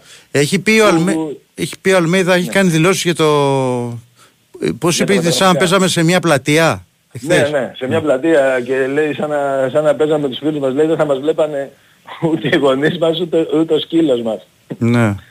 Εντάξει, ήταν, είναι πραγματικά πολύ, τον έχει πειράξει πολύ αυτό γιατί... Ε, λογικό είναι. Όπως όλους δηλαδή, αλλά ο Αλμέντα το λέει συνέχεια γιατί ε, τρέφεται από αυτό το πάθος του κόσμου ρε παιδί μου και, και, και ακόμη και για τις ομάδες και για τα εκτός έδρας παιχνίδια, δηλαδή και για τους αντιπάλους οπαδούς. Εννοείται.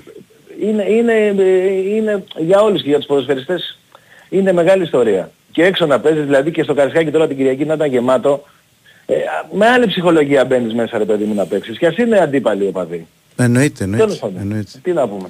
Ε, ε, να πω και λίγο για τα μεταγραφικά ναι. γιατί μίλησε χθες ο Αλμέιδα και πλέον αυτό που λέω συνέχεια εδώ και ένα μήνα νομίζω έγινε και επίσημο όπως τον Παλμέδα είπε ότι ε, η ΑΕΚ δεν θα πάρει μεταγραφές για να κλείσει κάποια κενά, είναι αυτό που έλεγα τόσο καιρό, δηλαδή ότι δεν πρόκειται να πάρει ένα παίχτη για να τον έχει ένα μήνα για αριστερό μπακ ή για στόπερ.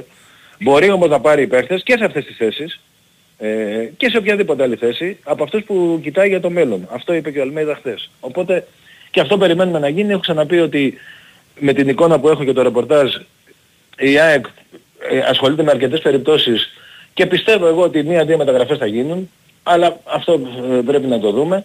Ε, η ουσία είναι όμως ότι η ΑΕΚ συνεχίζει να χτίζει την ομάδα όπως την ξεκίνησε από το καλοκαίρι του 2022 ε, και να προσθέτει παίχτες που ε, να την αναβαθμίσουν και σε κάποιες θέσεις ίσως για βασικούς και σε κάποιες θέσεις για να έχει επιπλέον λύσεις καλύτερες από τις επιπλέον λύσεις που έχει τώρα. Αυτό είναι το πλάνο της ΑΕΚ και αυτό θα μείνει. Και θα είναι και τώρα, αν μπορέσει να πάρει ένα-δυο παίχτες και να τους έχει και για το φινάλο του πρωταθλήματος, ε, και για το καλοκαίρι για την επόμενη ας πούμε ε, ομάδα που του χρόνου θα προσπαθήσει στην Ευρώπη και τα λοιπά ε, στο πρωτάθλημα. Ε, έτσι, είναι τα, έτσι έχουν τα μεταγραφικά μέχρι τώρα και περιμένουμε να δούμε αν θα, αν θα έχει αποτέλεσμα η προσπάθεια που γίνεται ήδη αυτή τη στιγμή, δηλαδή εδώ και μέρες, με κάποιους ποδοσφαιριστές που η ΆΚΑ έχει στόχαστρο ε, για το καλοκαίρι. Αυτό. Ε, να πούμε πάλι το ότι... καλοκαίρι να τους πάρει από τώρα. Ναι, ότι ο Λιβάη έβαλε δύο γκολ εχθές. Εντάξει. Ναι, ο Λιβάη έβαλε δύο. Ε, έχει γυρίσει πολύ καλά, έχει βάλει τέσσερα γκολ στο ελληνικό πρωτάθλημα και ένα στην Ευρώπη.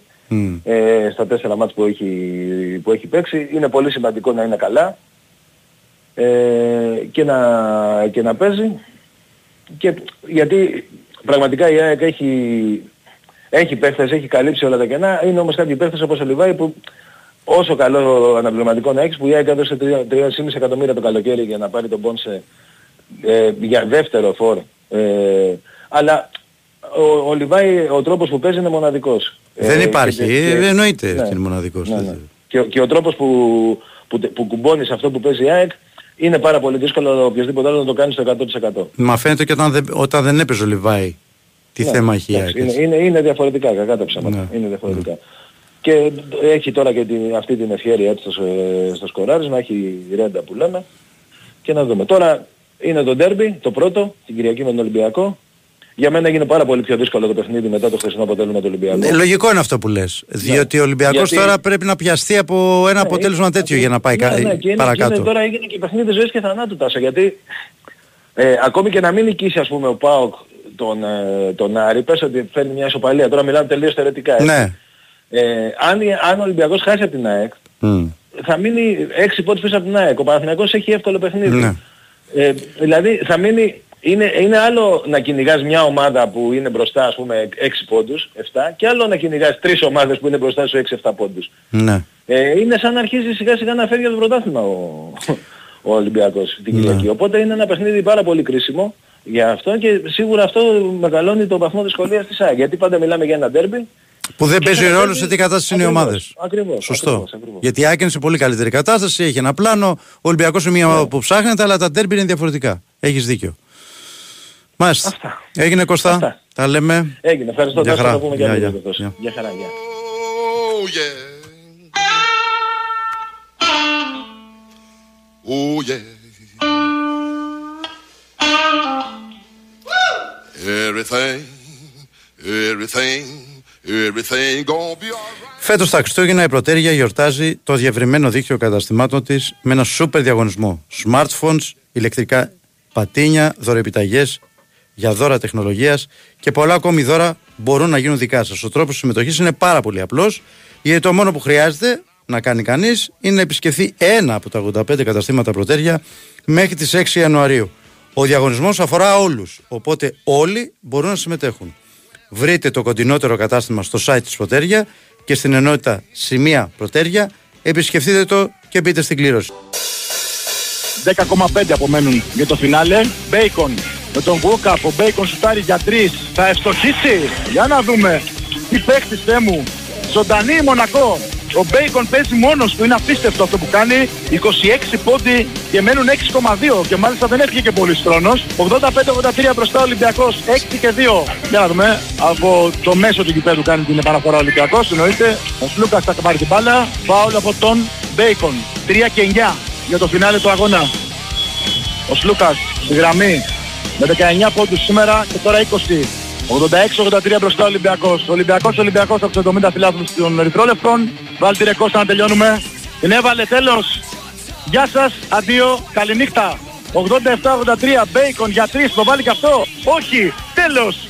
Ολυμπιακός δύο νίκες, Μονακό μία. Πανάξια το πανηγυρίζουν μαζί με τους προέδρους. Τον Παναγιώτη, τον Γιώργο Αγγελόπουλο, τον Γιώργο Σκινδύλια στη γωνία. Του Σαλ Γκαστόν Μεντεσέν η δουλειά όμως μπορεί να τελειώσει σε 48 ώρες εδώ. Γιατί αυτή η ομάδα αξίζει να είναι στο Final Four. Αξίζει να διεκδικήσει το τέταρτο τρόπο στην ιστορία της. Αγκαλιά με 10.000 φιλάθλους της που θα τη συνοδεύσουν στο Πελιγράδι. 2-1 Ολυμπιακός Πανάξια, νικάει 87-83 τη Μονακό.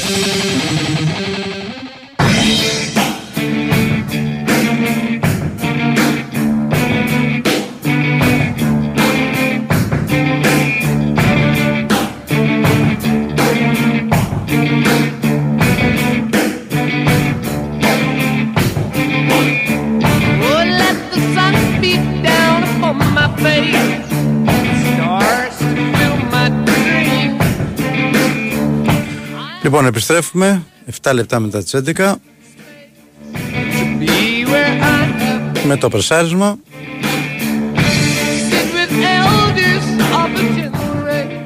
Τα είπαμε για τον Ολυμπιακό, τα είπαμε για την ΑΕΚ Καιρός να το πούμε και για τον Παναναϊκό με τον Νίκο Θανασίου. Νίκο, καλημέρα. Καλημέρα Τάσο μου. Τι κάνεις; Μια χαρά είμαι εσύ; Καλά, αντέχω. Μπράβο. Λοιπόν... Όσον αφορά τη γρήπη εννοώ έτσι. Α, είσαι ε, αρνητικός, αυτό ο, εννοείς. Ο αρνητικός είμαι, αλλά είμαι οριακός, δε, άστο. Ε, πας, πας προς το θετικός δηλαδή. Ε, ελπίζω πως όχι, ελπίζω πως όχι. Και εγώ αυτό σου εύχομαι. Ναι, να είσαι καλά.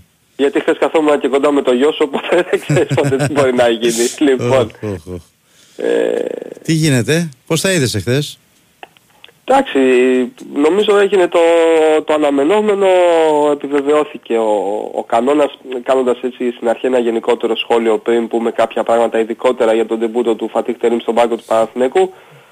Η φετινή έκδοση του τριφυλιού νομίζω έχει αποδείξει και συνεχίζει να αποδεικνύει ότι αυτά τα παιχνίδια, Τα καθαρίζει. παιχνίδια με τις, ε, ναι, τα καθαρίζει και τα καθαρίζει 9 στις 10 φορές και με τον ίδιο τρόπο, εύκολα, α, με καλή εικόνα, χωρίς να αγχώνεται και αυτό ε, είναι έτσι κι αλλιώς ένα σημάδι της εξέλιξης και της προόδου που υπάρχει στον Παναθηναϊκό τις τρεις τελευταίες αγωνιστικές ε, περίοδου. Δηλαδή φέτος ο Παναθηναϊκός έχει πετάξει μόνο βαθμούς στο Περιστέρι.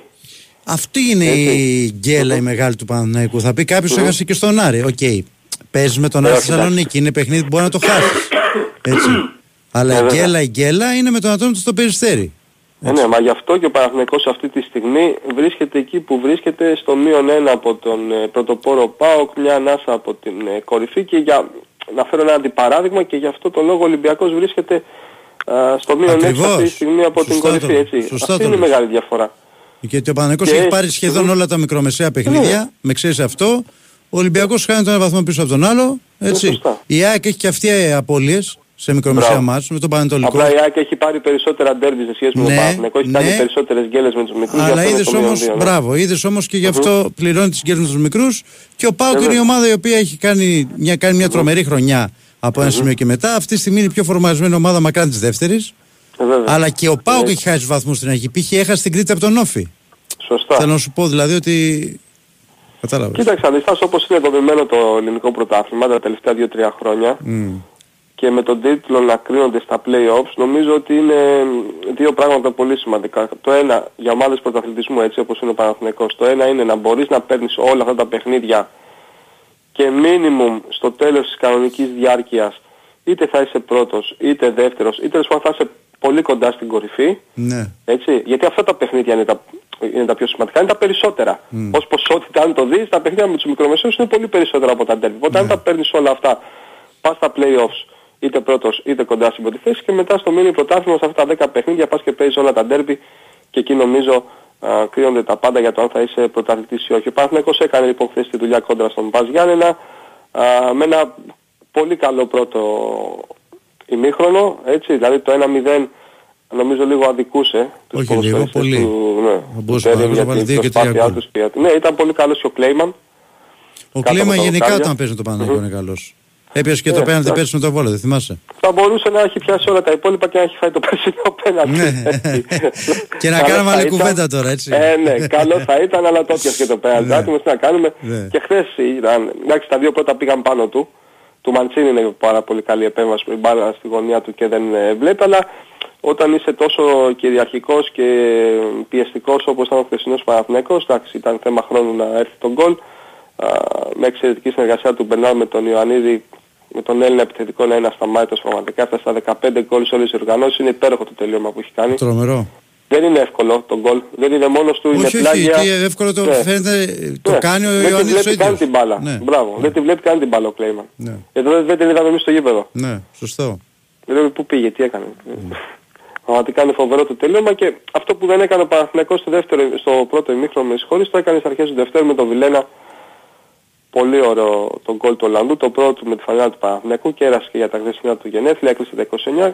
Ε, από εκεί και πέρα νομίζω ο Παναθηναϊκός κατέβασε λίγο, λίγο ρυθμό, ε, είχε και αυτό το 2-0, ξέρεις που πάντα στο μυαλό των ποδοσφαιριστών έρχεται να συνδυαστεί, όχι πάντα σωστά, ή βασικά λανθασμένα θα λέγω ότι ok τελείωσε το παιχνίδι, αλλά από την άλλη ήταν σοβαρός ο Παναθηναϊκός αμυντικά, ανασταλτικά, δεν δέχθηκε φάσεις με εξαίρεση μία στην αρχή του δευτέρου ημιχρόνου και μία στο τέλος από τον Μπάζ Γιάννη ο οποίος δεν είναι η καλή ομάδα που ήταν τα προηγούμενα χρόνια και δεν βλέπω τον τρόπο που θα καταφέρει να μείνει στην κατηγορία και πραγματικά το εύχομαι έτσι γιατί το ελληνικό ποδόσφαιρο έχει ανάγκη ναι, από σημαντικές επαρχιακές και ιστορικές ομάδες και ομάδες τις οποίες τις ακολουθεί ένα σημαντικό κομμάτι ε, οπαδών. Τώρα όσον αφορά το ντεμπούτο του Τερίμ θεωρώ ευχάριστη έκπληξη την χρησιμοποίηση του Μπρινιόλη κάτω από τα δοκάρια. Ναι. Έτσι. Και μ' άρεσε. Δηλαδή δίνει ψήφο εμπιστοσύνη στον ε, Ιταλό τερματοφύλακα, ο οποίος εχθές ήταν μια χαρά. Ήταν ο γνωστός παλιός καλός Μπρινιόλη. Έτσι, δεν είναι μόνο το ότι δεν έκανε κάποιο λάθος. Δεν ναι. απειλήθηκε ιδιαίτερα, αλλά mm. τον βλέπεις από τις κινήσεις του στο γήπεδο γενικά. Το ναι, είχε, είχε εμπιστοσύνη. Γιατί και στο Περιστέρι δεν απειλήθηκε, αλλά ναι. ε, έγινε αυτό που έγινε. Δεν είναι, δηλαδή τον βλέπεις από τις κινήσεις του αν είναι καλά ή όχι. Χθες ήταν καλά. Ναι, ναι, ναι, ναι. Φαινόταν ότι ήταν καλά εχθές. Φαινόταν ότι ήταν καλά. Έκανε και αυτή την απόκριση στο, στο φινάλε που ήταν δύσκολη και ναι. είναι πράγματα αυτά τα οποία φτιάχνουν λίγο την ψυχολογία και την αυτοπεποίθηση του ενόψει ε, της συνέχειας. Από εκεί και πέρα OK, okay, στο 4-3-3 πήγε ο, ο Τούρκος προπονητής, αλλά έχω πει ότι οι αριθμοί ε, στις διατάξεις λένε πάρα πολύ λίγα πράγματα για το πώς παρουσιάζεται μια ομάδα στον αγωνιστικό χώρο. Νομίζω είναι άλλα πράγματα τα οποία αξίζει να αναφέρουμε, όπως ε, για παράδειγμα το γεγονός ότι ε, στο build-up ε, είδαμε ε, το Ρούμπεν αρκετές ναι, φορές να έρχεται ανάμεσα μια σημαντική διαφορά. Mm-hmm. Μια σημαντική διαφορά Δεν είναι ο δεξιός μπακ. Ακριβώς. που γινόταν επί Γιωβάνοβιτς ναι. γιατί ο Τερίμ και τους δύο του ακραίους αμυντικούς τους θέλει ψηλά, μπράβο, να δίνουν το πλάτος γιατί οι δύο εξτρέμ και ο Μαντσίνη και ο Αϊτόρ στο μεγαλύτερο διάστημα του παιχνιδιού ναι. έκλειναν προς τα μέσα και κινούνταν περιφερειακά ή τέλος πάντων λίγο πιο πίσω από τον ε, Φώτη Ιωαννίδη. Κάποιες φορές χαμήλωνε και ο Βιλένα, δηλαδή γινόταν αυτός ο τρίτος ναι. στην ανάπτυξη από τα αριστερά, αν θυμάσαι. Και νομίζω υπήρχε ξεκάθαρη στόχευση του Τούρκου προπονητή ο Παναθηναϊκός να επιτίθεται και να αναπτύσσει τις επιθέσεις του κυρίως από τον κεντρικό άξονα.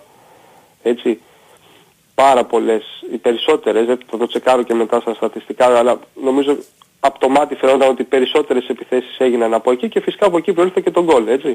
Ναι. Το 1-0 από τον κεντρικό άξονα σε μια φάση όπου καθόμουν το έβλεπα το πρωί Τάσο κρατάει την μπάλα ο Παναθηναϊκός περίπου για ένα λεπτό ναι.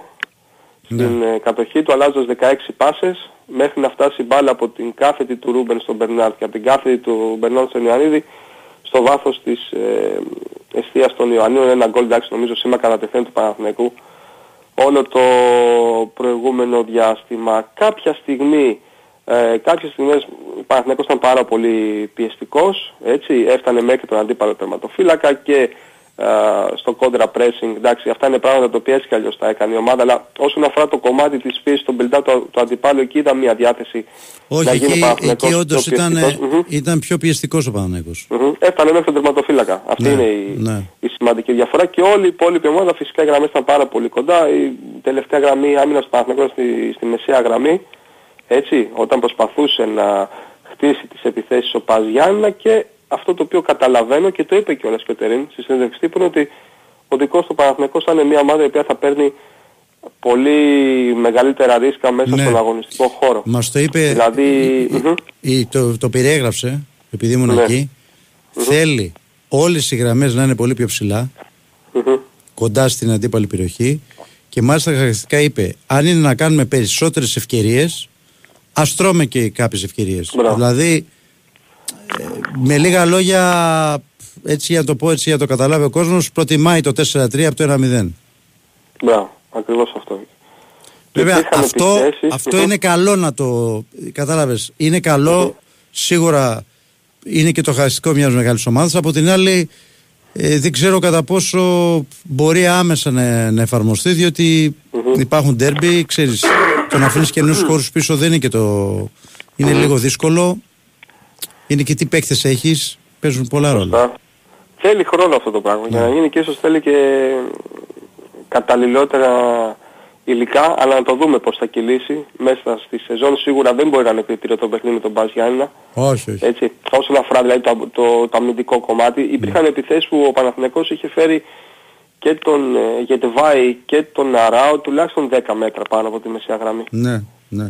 Και εκεί σε δύο-τρεις επιθέσεις έχασε την μπάλα ο Παναθηναϊκός, αλλά εκεί είχε πάρα, πάρα πολύ καλή αντίδραση στο άμεσο pressing, να κλέψει την μπάλα ή να κάνει κάποιο φάουλ για να μην δώσει την ευκαιρία στον αντίπαλο να, να αναπτυχθεί. Αυτά είναι ωραία πραγματάκια να τα συζητάμε. Θα δούμε νομίζω και περισσότερα πράγματα την Κυριακή στο παιχνίδι με τον ε, Πανετολικό έτσι να έχουμε ένα μεγαλύτερο δείγμα. Κάποια στιγμή έβαλε τον Βιλένα στο δεξί φτερό της επίθεσης, ναι. Περίπου ένα τέταρτο, 20 λεπτά μέχρι να τον κάνει αλλαγή και ολοκλήρωσε το παιχνίδι με μια τριάδα στον άξονα με Τσέριν, Ζέκα και, και, και Ρούμπεν. Με το Τσέριν και το Ζέκα οκτάρια, ε. Μπράβο. Και το Ρούμπεν εξάρι. Και αυτό έτσι κάνει μια μικρή εντύπωση γιατί είναι ένα σχήμα στον άξονα πολύ αμυντικογενές αλλά είναι νέος προπονητής, το παιχνίδι είχε κρυθεί, ίσως να ήθελε να τσεκάρει και κάποια πράγματα εν ώψη της συνέχειας. Έτσι. Πάντως επειδή δηλαδή πολλοί κόσμος, αυτό. κόσμος θεωρεί ότι ο ίδιος, το ξεκαθαρίζουν γιατί το είπε και συνέντευξη τύπου, ο ίδιος μετά το 2-0 ε, να προστατεύσουν λίγο την άμυνα, καμία σχέση. Ε, μάλιστα mm. μας είπε ότι δεν του άρεσε κιόλας αυτό που είδε. Δηλαδή ότι μετά το 2-0 η εικόνα του δεν του άρεσε η εικόνα του Παναναϊκού. Το mm. γεγονός ότι δεν προσπάθησε παραπάνω να πετύχει κάποιο... περισσότερα μπράβο, μπράβο, μπράβο, μπράβο. Ξέρεις τι γίνεται, με ξέρεις το Ζέκα που ήταν καλός, οι υπόλοιποι παίκτες που ήρθαν από τον πάγκο δεν μπορώ να πω ότι είχαν καλή εικόνα με πρώτο και χειρότερο τον Τζούρισιτς ο οποίος συνεχίζει ναι, απλά ο Τζόρτζης να του δώσουμε μια δικαιολογία και του Τσέριν, διότι ναι. ήταν πολλές μέρες εκτός προπονήσεων λόγω δραματισμού. Ναι, να του τη δώσω τη δικαιολογία του Τζόρτζη Αλλά η αλήθεια είναι ότι πρέπει να αρχίσει να παίζει και λίγο. Ναι, διότι έχει να παίξει. Με τελευταίο παιχνίδι ήταν στο Καρεσκάκι. Καλό. Μπράβο. Στο πρώτο Έχουν περάσει πόσο είναι, δύο ναι, μήνες. Ναι. Δηλαδή ή ξεκινάς και είσαι καλός ή έχεις από τον πάγκο και δεν βλέπεσαι. Καταλαβαίνεις τι λέω. Ναι, ναι, κατάλαβα. Δεν μπορεί να συμβαίνει αυτό το πράγμα και είναι πολύ σημαντικό κεφάλαιο για τον Παναθηναϊκό Τζούρισης και το απέδειξε και στην αρχή της αγωνιστικής περίοδου, έτσι. Ναι, ναι, ναι. Τέλος πάντων, νομίζω μόνο θετικά πράγματα έχουμε να πούμε από το χθεσινό παιχνίδι. Εντάξει, πάρα πολύ άσχημη εικόνα την άδεια λεωφόρο, γενικά σε όλα τα γήπεδα. Όντως, το είπα και εγώ πριν. Ναι, δεν είναι καθόλου, καθόλου όμορφο αυτό το πράγμα. Ε, τώρα από εκεί και πέρα και όσον αφορά τα μεταγραφικά δεν υπάρχει αυτή τη στιγμή κάτι προχωρημένο που μπορούμε να πούμε ότι ο Παναθηναϊκός είναι κοντά στο να πάρει ένα στόπερ. Πάντως χθες ο Τερίμ έριξε σε εισαγωγικά έτσι μια μικρή βόμβα. Ναι, λέγοντας ότι μπορεί να πάρουμε και δύο στόπερ. Ξέρεις γιατί, γιατί πιστεύω ότι δεν γνωρίζει ακόμα πότε θα επιστρέψει ο Πάλμερ Μπράουν. Ναι. ναι. ναι. Επειδή αυτό το πράγμα έχει αρχίσει και γίνεται serial, ε, σου λέει τι θα γίνει εδώ. Πρέπει να το δούμε. Δηλαδή πιστεύω ότι αν δεν έχει μπει ο Μπράουν στις προπονήσεις τις επόμενες 10-15 μέρες θα πάρει σίγουρα κι άλλο στόπερ. Τι θα κάνει; Ναι, συμφωνώ σε Βεβαίως θα είπε, πάρει έναν τώρα. είπε για το Φικάι. Ναι. Συνέντευξη τύπου ότι γιατί το ρωτήσαν ρε παιδί μου η ερώτηση είναι η εξής. Εάν θα μεσοεπιθετικά θα πάρει κάποιον αριστεροπόδαρο. Γιατί είδε να βάζει, είδα να βάζει με ανάποδο πόδι τον Αϊτόρ ή έβαλε το Βιλένα δεξιά. Και μίλησε γενικά για τους αριστεροπόδαρους και κατέληξε ότι αριστεροπόδαρος είναι και ο φικαη τον οποίο θα έβαζα και σήμερα, θα να τον βάλω σήμερα. Και είπε και αριστερό μπακ ότι θα μπορούσε να τον βάλει. Αριστερό ε, το μπακ, σκέφτηκε, αριστερό ναι. μπακ, αριστερό μπακ Ναι. είπε. Θα μπορούσα να τον βάλω επειδή δεν είχαμε και το Χουάνκαρ. Αλλά επειδή το σκορ δεν ήταν ε, σίγουρο, ήταν 2-0, σκέφτηκα να μην τον βάλω. Κοίταξε, ξέρεις τι είδα εγώ. Επειδή είχα συνέντευξη που θέλω να βλέπω ρε παιδί μου τον προπονητή, ο τρόπος Ναι. που μιλάει είναι διαφορετικό να τα ακούς και να τα διαβάζεις, Ε, διαφορετικό βέβαια. να τα βλέπεις. Κάσω μου μια πολύ μικρή λεπτομέρεια πριν μου το πεις για τον Φικάη. Η Ναι. πρώτη του θέση μέχρι τα 15-16 Είναι αριστερό ήταν μπακ. αριστερός μπακ. Ναι, ναι. Μπράβο. Και εκεί τον Για έχει πες. βάλει και στο Παναγικό Β' Αντωνίου σε κάποια μάτς. Εγώ είδα ένα προπονητή ο οποίος είναι πανέξυπνος, Μμμ. δηλαδή σε αυτό κατευθείαν το βλέπεις.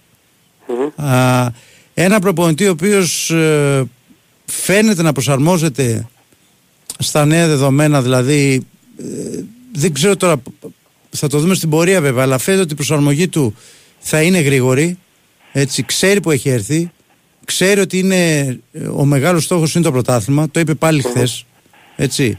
Είπε στο τέλος για τη θύρα 13, ξέρεις, θέλει να πιάσει λίγο το, τον παλμό του κόσμου, στα ελληνικά το είπε, ε, και αυτό που έμαθα γιατί ρώτησα και μου έκανε εντύπωση, Μμμ. η οργάνωση που είχε και αυτός και οι δικοί του άνθρωποι ε, όσον αφορά τον αντίπαλο. Δηλαδή η μετάβαση από Γιωβάνοβιτς που αν μη τι άλλο οτιδήποτε ένσταση έχει ο, κα, ο καθένας δεν μπορεί να πει κάποιος ότι δεν ήταν οργανωτικός έτσι όσον αφορά το team του. Στην ε, εποχή Τερίμ σε αυτό το κομμάτι δεν υπήρχε καμία έλλειψη. Ό,τι είχ- έκαναν για τα Γιάννα με τον Γιωβάνοβιτς το κάναμε με τον Τερίμ. Δηλαδή τους έδειξε βίντεο ανάλυση του αντιπάλου τα συν και τα πλην. Ξέρεις, ξέρεις γιατί το λέω αυτό, γιατί υπάρχουν πολλοί ξένοι προπονητές που έρχονται εδώ και έχουν άλλο στυλ, ρε παιδί μου. Και ειδικά όταν- με, τη- με το βιογραφικό του Τερίμ δεν δίνουν και τόση βάση στον αντίπαλο. Ο συγκεκριμένος όμως νομίζω ότι σε αυτό το κομμάτι ε, δείχνει ότι είναι, ότι είναι πολύ οργανωτικός Μμμ. Όσον αφορά Τάσο το... θέλει πάρα πολύ μεγάλη προσπάθεια Ναι. το 2023 να φέρει έναν προπονητή στην Ελλάδα που να μην κάνει όλα αυτά τα πράγματα. Καλά, αλλά, μην το- επειδή, μην το αλλά, λες. επειδή, Ναι. αλλά επειδή μας έτυχε Ναι. Επειδή μας πριν- έχει τύχει το λέω. Ε, πρέπει ναι, να το πριν πούμε. δύο-τρία χρόνια Μμ. και επειδή ήταν, είναι σε κοντινή ηλικία Μμ. Και ο Μπόλωνη με τον Τερίμ, αλλά πραγματικά καλά έκανες και δεν, δεν υπάρχει πραγματικά καμία απολύτως σχέση στον τρόπο που δουλεύει ο ένας και σε σχέση με τον τρόπο που δουλεύει ο άλλος. Ναι, το τι θα εντάξει. γίνει στα Το τι θα παιχνίδια γίνει και δεν το αυτά είναι ξέρουμε. μια Στο διαφορετική γήπεδο- ιστορία. το γήπεδο Αλλά είναι για μένα είναι καθρέφτης. πολύ σημαντικό. Ναι, είναι Ναι. πολύ σημαντικό να εξετάζουμε α, με ποιον τρόπο δουλεύει ένας προπονητής και πόσο σοβαρά και επαγγελματικά και σύγχρονα ε, βλέπει τη δουλειά του στον Παναθηναϊκό. Έτσι. Ναι, σωστά. Πολύ σημαντικό. Αυτά. Τίποτα Δεν άλλο; βλέπω κάτι άλλο. Βλέπεις καμιά μεταγραφή τάσο μου. ε, να δούμε το στόπερ τι θα γίνει. Πάντως αυτό που είπε είχε μια, έχει μια σωστή βάση και μια λογική. Ε, για τους είπε, δύο είπε, στόπερ, στο δηλαδή μεταξύ, να πάρει έναν τώρα. είπε, ναι. είπε, είπε ατάκα Γιωβάνοβιτς στο μεταξύ έτσι. Δεν θα Τι πάρουμε είπε; παίκτη απλά για να πάρουμε. Λέω ρε παιδιά τι γίνεται; τι συνέντευξη παρακολουθώ; Εγώ όλο αυτό το διάστημα λέω κάτι προφανές. ναι. Και δεν ξέρω, ε, δεν το λέω για να κακολογήσω κάποιον ή Ναι. για να αναδείξω κάτι αρνητικό. Είναι η απλή λογική ότι υπήρχαν ε, λίστες με Σωστό, ποδοσφαιριστές, ναι. με κεντρικούς αμυντικούς που μιλούσε ο Παναθηναϊκός, αλλά για να πάρει κάποιον παίχτη ομάδα θα πρέπει προφανώς να τον εγκρίνει ο νέος προπονητής. Ναι. Ε, αυτό το πράγμα θέλει μια διαδικασία. Εμένα δεν θα μου άρεσε για παράδειγμα αν την πρώτη μέρα ερχόταν εδώ και έλεγε αυτόν θέλω. Χωρίς να τον έχει δει. Εκτός αν είναι κάποιος που ξέρει. Οκ. Δεν υπάρχει όμως αυτή τη στιγμή μια τέτοια περίπτωση. ναι. Οπότε καλά κάνει και το ψάχνει λίγο παραπάνω. Εντάξει δεν υπάρχουν πολλά περιθώρια. Μμ. Έτσι δηλαδή ο Παναθηναϊκός νομίζω μέσα στην επόμενη εβδομάδα θα πρέπει να φέρει κάποιον γιατί Ναι. έρχονται και τα συνεχόμενα Σίγουρα, παιχνίδια. Σίγουρα, σίγουρα, σίγουρα. Εντάξει, αλλά πιστεύω ότι... Πόσο έχουμε τώρα, τέσσερις. Ε, μέχρι τις 10 του μήνα κάτι θα έχει γίνει. Και εγώ έτσι πιστεύω. Θα δούμε. Αυτά. Έγινε, έγινε Νίκο. Καλή συνέχεια φίλε μου, να είσαι καλά. Τα λέμε. Λοιπόν και πάμε κατευθείαν στο μπασκετικό Ολυμπιακό που παίζει σήμερα ε, και στον Νίκο Ζέρβα. Νίκο καλησπέρα. Καλημέρα τι μάλλον. κάνεις. Τι καλησπέρα. Καλημέρα, ναι, εντάξει. Γεια σου. Περιμένεις Πρωί. ώρα; Sorry, εγώ φταίω. Όχι, όχι, δεν περιμένω. Α, Α, εντάξει. προς Θεού. Σιγά. Εντάξει. Γιατί ξέρω, Όλα αν σε καλά; έχω σαν αναμονή κανένα τρίλεπτο, είναι λίγο ζώρικο. Όχι, όχι, όχι, καθόλου. Τίποτα. Για πες, Εντάξει. Ολυμπιακός Μονακό, ε, τι ώρα; Ναι, 9 και 4. Μμμ. Μμ, Πολύ σημαντικό παιχνίδι για τον Ολυμπιακό ε, που έχει μια ευκαιρία να κάνει για πρώτη φορά φέτος τέσσερις συνεχόμενες νίκες. και μετά το, την νίκη που έκανε κοντά στην Ολύμπια με αυτόν τον τρόπο που ήταν λίγο πιο αγχωτικός στο τέλος από ό,τι έδειχνε το παιχνίδι, νομίζω ότι πρέπει να έχει συγκεντρωθεί και να περιμένει ένα πολύ πιο δύσκολο παιχνίδι σίγουρα. Απέναντι σε μια ομάδα που έχασε από ένα της Μακάτ, που θέλει να βγάλει αντίδραση. Αλλά νομίζω ότι μετά τα αποτελέσματα και της προηγούμενης αγωνιστικής, ο Ολυμπιακός έχει μια ευκαιρία, αν νικήσει σήμερα, να, να εδραιωθεί μέσα στην Εξάδα, να κάνει ένα ακόμη βήμα ε, για να μπορέσει να είναι στα play-off ε, και έχει την ευκαιρία. Νομίζω ότι στο κατάμεστο σεφ ε, ξέρει τον τρόπο, έχει το, το know-how να το πω έτσι, για να μπορέσει να καταβάλει την αντίσταση της ε, πολυαθλητικής Μονακό, κλείνοντας τα ατού της, κυρίως του James φυσικά, που είναι ένα παιδί το οποίο σε οποιαδήποτε κατάσταση και αν είναι μπορεί να σου κάνει πολύ μεγάλη ζημιά, αλλά βέβαια και τον άλλον Γκάρ, τον Οκόμπο, τον Λόιτ που θα παίξει μάλλον όπως όλα δείχνουν σήμερα, θα επιστρέψει, ε, τον Walker, ε, τους ε, πολύ αθλητικούς ψηλούς της, τον Diallo, τον Hall, ε, μια ομάδα που εντάξει έχουμε, έχει γίνει λίγο μάτι ζευγάρι τα τελευταία χρόνια. Ε, ο Ολυμπιακός την έχει νικήσει στα μάτς που κρίνει κάτι, δηλαδή στα play-off πρόπερση και στο ημιτελικό του Final Four πέρσι, αλλά στα μάτς της κανονικής περίοδου είναι αλήθεια ότι δυσκολεύεται λίγο. Ε, σήμερα καλύτερα να το ανατρέψει αυτό και να φτάσει σε μια πολύ μεγάλη νίκη. Νομίζω ότι ήταν ε, η πρώτη της πολύ μεγάλη νίκη της ε, σεζόν για τον Ολυμπιακό αν έρθει σήμερα και ας έρθει με ένα πόντο που λέει ο λόγος. Καλά, η νίκη μετράει. Το, το πόσους πόντους διαφορά θα έχει, καμία σχέση. Yeah, το ιδανικό Ναι, θα είναι εντάξει. άμα υποτίθεται με το σκεπτικό ότι μπορεί να έχει ισοβαθμία να πάρεις μια διαφορά, αλλά τώρα το πρώτο και κύριο είναι η νίκη. Δεν είναι. Ναι, εντάξει, σίγουρα θα ήταν καλό για τον Ολυμπιακό να, να καλύψει τη διαφορά του πρώτου αγώνα. Έχασε με 8 πόντους, νομίζω, 85-77. Ε, αλλά αυτό έρχεται δεύτερο τώρα, έτσι. Αυτή τη στιγμή μετράει η νίκη. Αν μπορεί να του βγει και η διαφορά του συν 8, ε, σίγουρα θα είναι κάτι πάρα πολύ καλό γιατί θα έχει σε ισοβαθμία την, ε, τη Μονακό. Ε, είναι sold out το παιχνίδι να πω έτσι από χθες, δεν υπάρχει στήριο. Ε, έτσι κι αλλιώς τις τελευταίες μέρες είχαν μείνει κάποια πολύ ακριβά. Δεν ε, υπήρχε δυνατότητα να βρει κάποιος με normal πορτοφόλι να το πω έτσι. Ναι. Ε, και περιμένουμε τον Ολυμπιακό να ξαναλέω να, να, να παρουσιάσει ακόμα καλύτερο πρόσωπο από ό,τι τα τελευταία παιχνίδια που έχει κερδίσει γιατί νομίζω θα χρειαστεί περισσότερη προσπάθεια. Ε, σίγουρα η άμυνα θα είναι το εφαλτήριο, αλλά επειδή είναι μια ομάδα τάσο με πάρα πολύ ταλέντο, που όσο καλή άμυνα και αν παίξεις θα βρει τον τρόπο να σου βάλει μήνυμο με 75 πόντους, ε, θα πρέπει ο Ολυμπιακός να, να το υπερβεί αυτό, έτσι, να βρει τους τρόπους να είναι εύστοχος, να εκμεταλλευτεί τους ψηλούς του που είναι σε πολύ καλή κατάσταση, ειδικά τον Φαλ, ε, και να, να φτάσει σε αυτή την ε, πολυπόθητη νίκη. Μάλιστα. Ωραία. Αυτά. Έγινε Νικό. Να είσαι καλά, καλή Ναι. συνέχεια. Γεια χαρά. Καλή συνέχεια, γεια.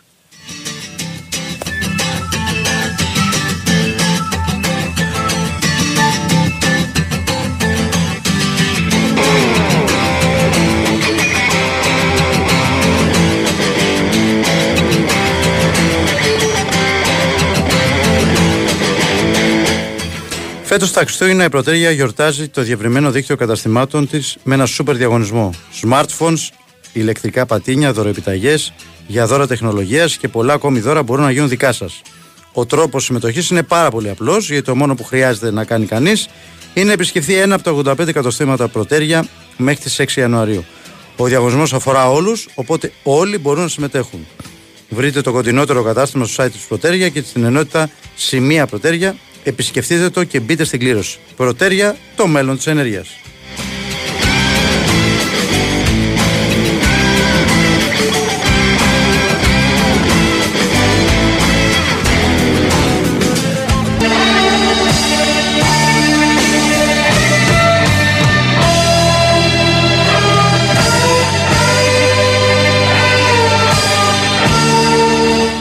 Πάμε στο τελευταίο ημέρο με το πρεσάρισμα.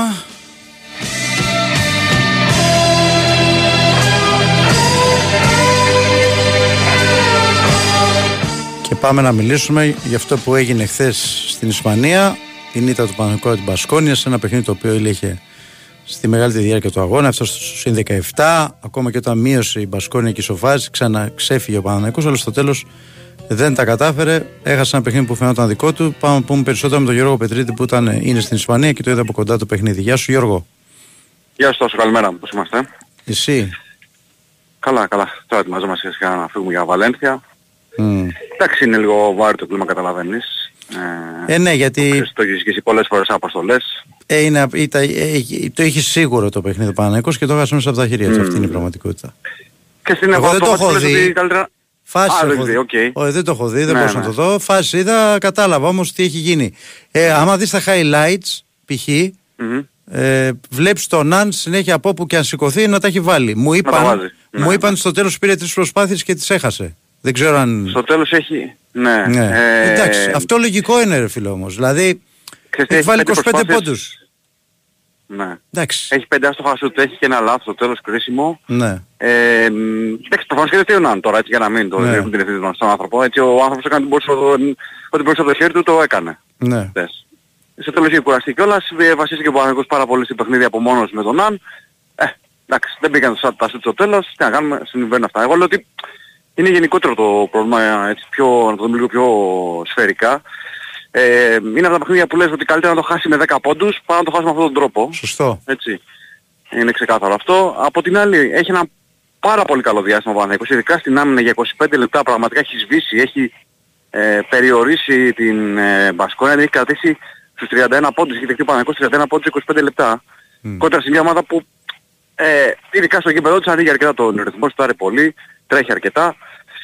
Ε, ο Παναθηναϊκός κατάφερε να το περιορίσει αυτό, ε, είχε παρεάρει αυτό το κομμάτι, ε, στο τέλος όμως ε, δεν του βγήκαν τα πράγματα, ε, δεν του βγήκε ε, επιθετικά. Να πω Τάσο ότι στο τέταρτο δεκάλεπτο έχουν, έχουν σκοράρει μόνο ο Σλούκας, ο Ναν και ο Γκραντ. Τρεις παίκτες για τον Μάλιστα, Παναθηναϊκό. Στο τέταρτο δεκάλεπτο, έτσι. 20 πόντους, τρεις περιφερειακοί. Δεν έχει πάρει πράγματα από τους ψηλούς ο Αταμάν χτες. Ήταν ένα κακό βράδυ και για τον Μήτογλου και για τον Λεσόρ. Ε, Δεν έχουν βοηθήσει σχεδόν καθόλου. Και ο Ντίνος είχε χάσει πολλές μάχες από τον ε, Μονέκε. Και ο Λεσόρ με τους σέντερ της ε, Μπασκόνια γενικότερα ταλαιπωρήθηκε. Ε, και κάπως έτσι φτάσαμε σε, αυτό, σε αυτή την ήττα. Α, είναι μια χαμένη, μια τεράστια χαμένη ευκαιρία για τον Παναθηναϊκό. Καλημέρα. Ε, είναι μια τεράστια χαμένη ευκαιρία για τον Παναθηναϊκό. Ε, όπου ε, ξέρεις, πέμπτο μάτς που το χάνεις λεπτομέρειες, το χάνει μέσα από τα χέρια του. Ε, δηλαδή είναι ο Ολυμπιακός, είναι η Μακάμπη, είναι η ΕΦΕΣ, είναι η Παρτίζα και είναι και αυτό, πέμπτο μάτς, έτσι. Έχει πάρει Το τη χάνει μέσα από Μονακό τα χέρια όμως του. έτσι. Έχει πάρει τη Μονακό, έτσι ναι. Και Εντάξει, ποιο άλλο ένα μάτς στα έχει έξι. πάρει. Ένα στα έξι. Μμ. Είναι ζήτημα, είναι ζήτημα όπως καταλαβαίνεις.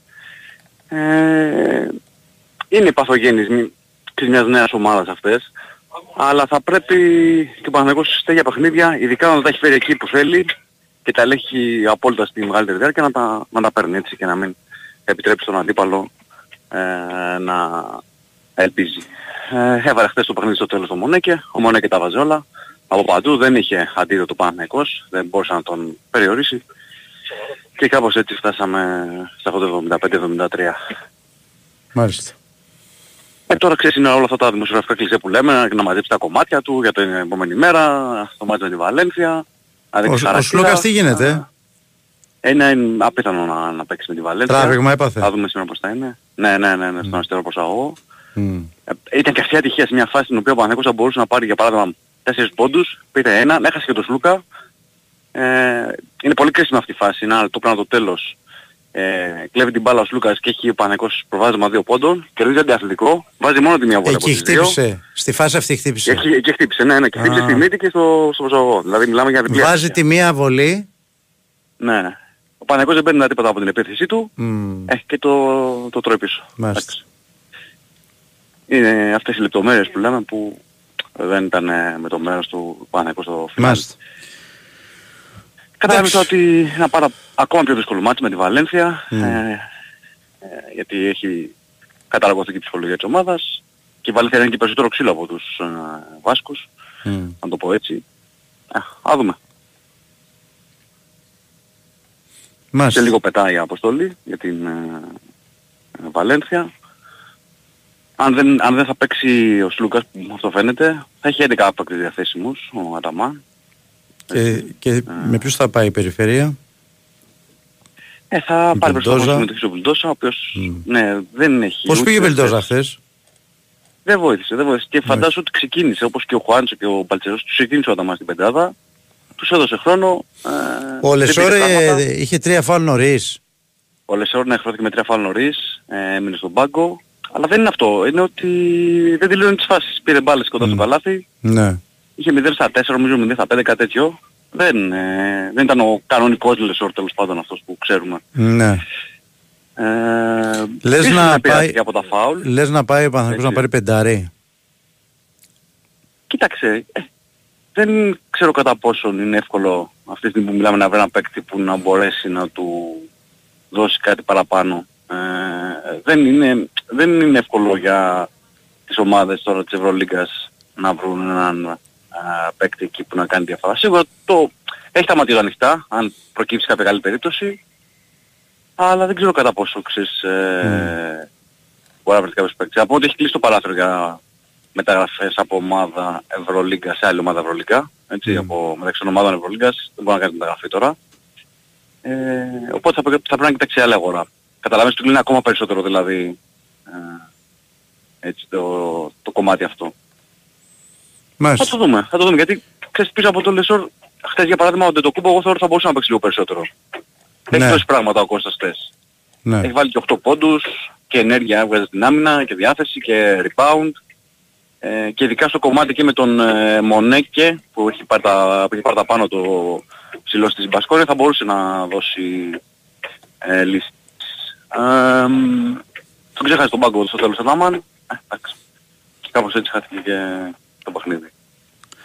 Μάλιστα. Εντάξει. Έγινε Γιώργο. Αυτά. Καλό ταξίδι.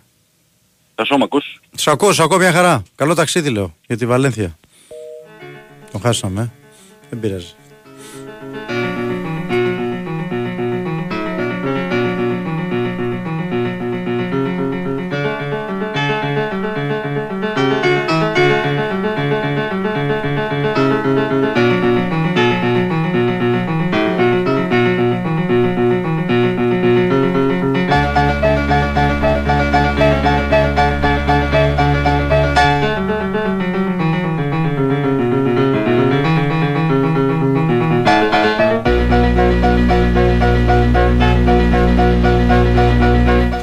Στην Big Win τα έπαθλα και εκπλήξεις είναι μόνο μερικά κλικ μακριά. Με το Christmas Magic Box μπαίνει στην κλήρωση κάθε μέρα για 1000 ευρώ μετρητά, εγγυημένα και μοναδικά έπαθλα μέχρι και τις 10 Ιανουαρίου. Ρυθμιστής σε ΕΠ. Συμμετοχή για άτομα άνω των 21 ετών. Παίξε υπεύθυνα όροι και προποθέσει στο bigwin.gr.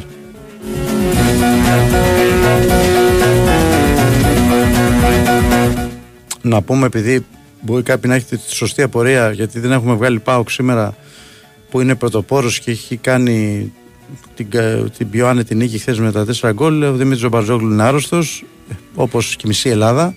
Δεν είναι σε θέση ο Δημήτρης να μας μιλήσει. Να του ευχηθούμε περαστικά και ελπίζω να τον έχουμε αύριο μαζί μας.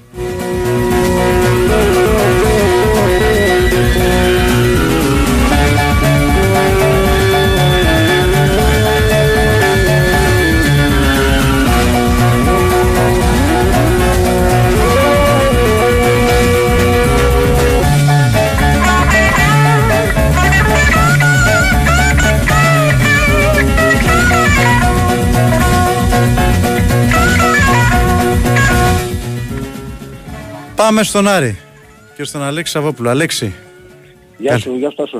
καταρχάς Καλημέρα. περαστικά να σου πω και σε σένα. Ευχαριστώ, ευχαριστώ. Κατάλαβα. Όπως Δεν πιστεύω- η, η δεν μισή πιστεύω- Ελλάδα να ξέρεις, ε. Ε, ναι, δεν πιστεύω να υπάρχει κάποιος που να μην είναι Όχι, άρρωστος με όχι. κάτι αυτό το διάστημα. Κάτι, κάτι έχουμε όλοι. Έχεις δίκιο. Εντάξει, δεν πειράζει. Ο Άρης τι Περαστικά έπαθε δεν- ρε φίλε χθες; Εγώ δεν το πίστευα, επειδή το είδα το μάτς. Δεν το πίστευα. Αδιόρθωτος πραγματικά. Το μάτς το, Αδιόρθωτος. το πρώτο ημίχρονο είναι 0-2 για πλάκα. Πολύ καλός ο Άρης και λες θα βάλει ένα τρίτο, ένα τέταρτο. Αλλά έχω παρατηρήσει κάτι και μου έκανε εντύπωση. Το είπε και αυτός που ήταν στον πάγκο νομίζω, στη μετάδοση. Ο Μάτζος την έχει καταλάβει τη δουλειά. Από το 0-2 έχει αρχίσει και βάζει φωνές. Και σου λέει δεν είναι σοβαρά αυτά που κάνετε κλπ. Από το πρώτο ημίχρονο το έλεγε. Ναι, ναι, ναι. Και Η μετά. αλήθεια, η αλήθεια είναι ότι δεν μπόρεσε, δεν μπόρεσε να το διαχειριστεί αυτό το 0-2 ενώ θα μπορούσε να κάνει ένα τρίτο, τρίτο γκολ όταν πια έβρισκε χώρους στο ανοιχτό γήπεδο και αντί να το κάνει α, 0-3 έγινε α, το 1-2 σε ένα πολύ κακό χρονικό, χρονικά σημείο, δηλαδή εκεί στο τέλος της καθυστερήσης του πρώτου ημιχρόνου, ξανά βάλε ουσιαστικά τον Αστέρα στο παιχνίδι, του έδωσε και την ψυχολογία να βγει στο δεύτερο μήχρονο να κυνηγήσει την ισοφάριση και στο δεύτερο μήχρονο ουσιαστικά ο Άρης δεν βγήκε από, το, από τα αποδητήρια. Δεν βγήκε όντως.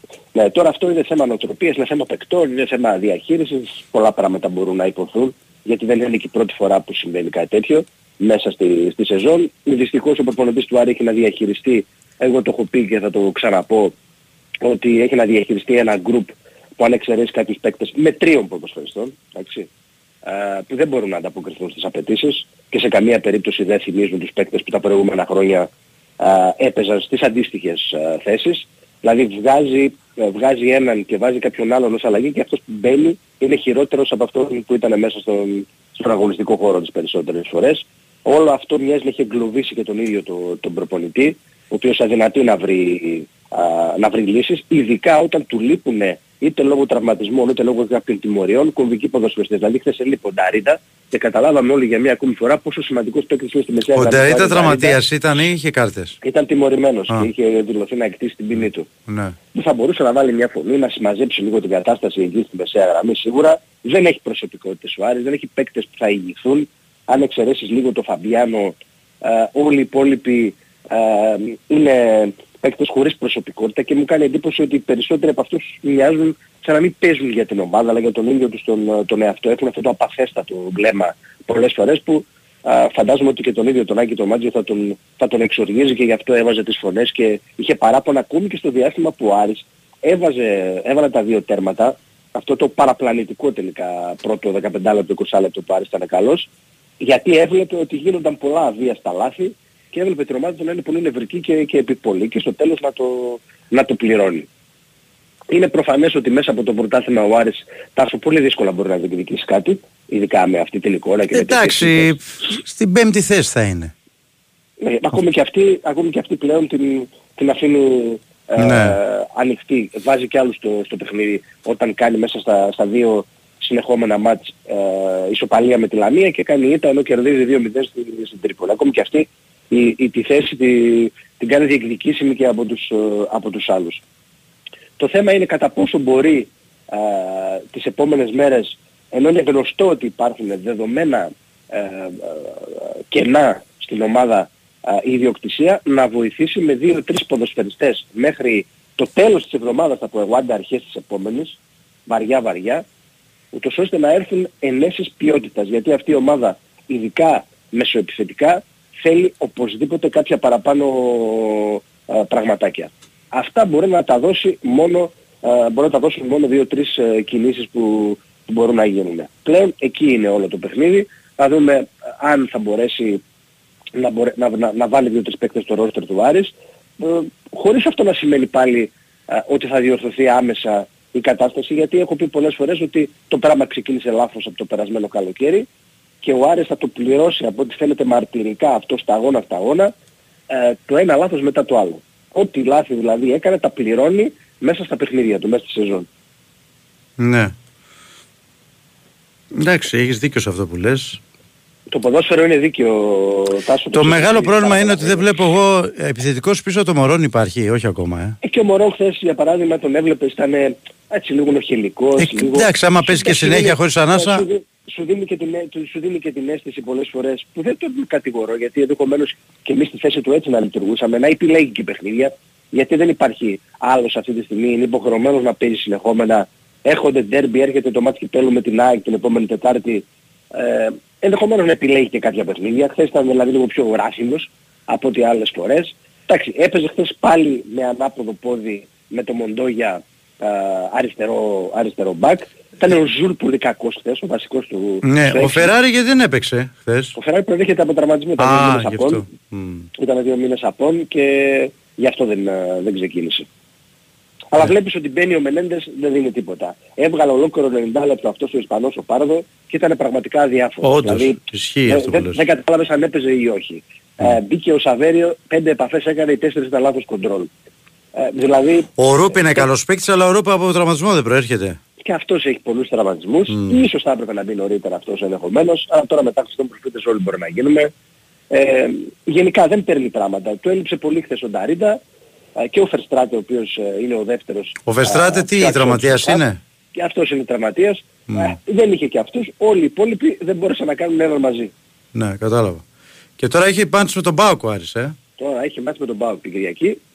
Πολύ δύσκολο μάτσο. Εδώ τώρα θέλει προσωπικότητες, θέλει κάκαλα που λέμε. Ναι. Θέλει ε, να τραβήξουν μια γραμμή τώρα και να το ξεχάσουν ό,τι έγινε.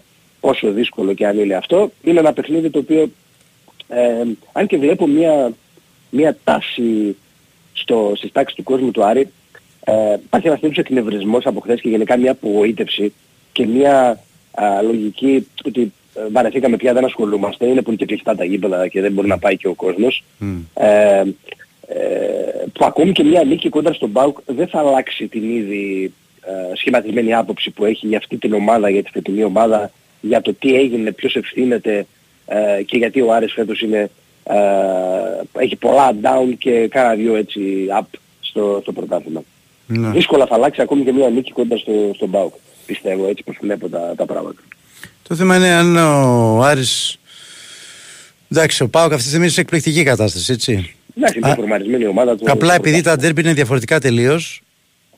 Βέβαια, είναι... κόσμο, θα σου έλεγα ότι... Βέβαια είναι χωρίς κόσμο, αυτό πήγα να σου πω ναι, κι εγώ. Θα ήταν πολύ διαφορετικά τα πράγματα γιατί ο κόσμος πάντα μπιζάρει, στα τοπικά ντέρμπι η ένταση είναι πάντοτε μεγαλύτερη, τα decibel σίγουρα, ο, ο παίκτης ε, πορώνεται, να το πω έτσι, λίγο ναι. παραπάνω. Τώρα στο άδειο γήπεδο με 10 άτομα μόνο στη... που έχουν δικαίωμα να, να βρίσκονται, ξέρω ναι. μείον, είναι μειονέκτημα αυτό για τον Απουσίες τι θα έχει ο Άρης για το μάτς Και περιμένουμε σήμερα τα αποτελέσματα των εξετάσεων του Φερστράτε για να δούμε ε, τι έχει στο γόνατο, γιατί πήγε για μαγνητική. Ο, ε, ο Βερστράτε πότε χτύπησε; Ε, στην τελευταία προπόνηση πριν την αναχώρηση για Τρίπολη. Α, μάλιστα. Και περιμένουμε να δούμε τώρα σήμερα την εκτίμηση από τον mm. γιατρό της, ε, της ομάδας για να δούμε μήπως έχει πάθει και αυτός τίποτα, τίποτα σοβαρό. Μμ. Ε, συμπλήρωσαν κάρτες και ο Μωρόν με τον Μπράμπετς, άλλο ένα θέμα που έχει να διαχειριστεί επίσης. Ο προπονητής του Άρη γιατί είναι δύο παίκτες που είναι και βασικοί. Ένα ματς είναι με τον Πανετολικό την επόμενη Κυριακή για παράδειγμα. Στο, Δεν βλέπω άλλο στο, στο Βικελίδης; Όχι, στο Αγρίνιο. Ναι. Είναι και διάμεσα των δύο αγώνων με την ΑΕΚ, 10 και 17 του, του ναι, μήνα. Ε, λογικό είναι εκεί. Θα γίνει rotation σίγουρα από τον προπονητή, επομένως πιστεύω ότι αυτό το ματς είναι ένα ματς το οποίο ε, οι δύο παίκτες θα εκτίσουν την ποινή τους. Τον ε, Νταρίντα θα έχει δηλαδή με τον ΠΑΟΚ. Ο Νταρίντα θα είναι, ναι. θα είναι κανονικά. Θα είναι κανονικά ο Νταρίντα. Μάλιστα. Εντάξει, Αλέξη, έγινε. Να είσαι καλά, Τάσο, καλημέρα. Περαστικά. Ευχαριστώ. Λοιπόν, αυτά και από τον Άρη, ο οποίος η αλήθεια είναι ότι φέτος δεν πάει καλά, δεν ξεκίνησε καλά, πήγε σε αλλαγή προπονητή, αυτό κάποιες, σε κάποια μάτσα απέδωσε, στην πορεία όμως βλέπουμε ότι ε, το ρόστερ δεν ανταποκρίνεται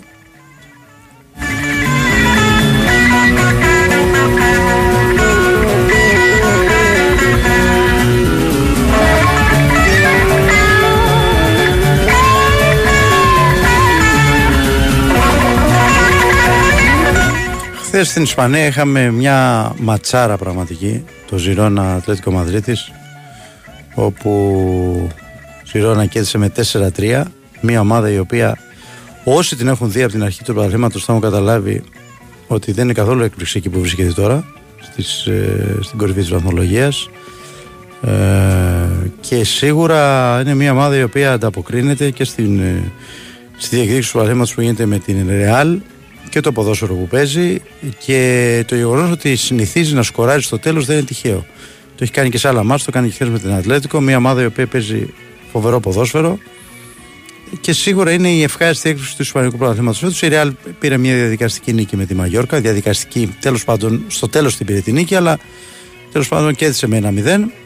Φαίνεται ότι θα έχει ζόρι. Ε, οι περισσότεροι πιστεύουν βέβαια ότι η Ρεάλ θα το πάρει στο τέλος, αλλά η αλήθεια είναι ότι η Ζηρώνα έχει βάλει δύσκολα. Ανταποκρίνεται σε αυτό το πρωταθλητισμό και να δούμε πώς θα εξελιχθεί η ιστορία α, στην, ε, στο Ισπανικό πρωτάθλημα.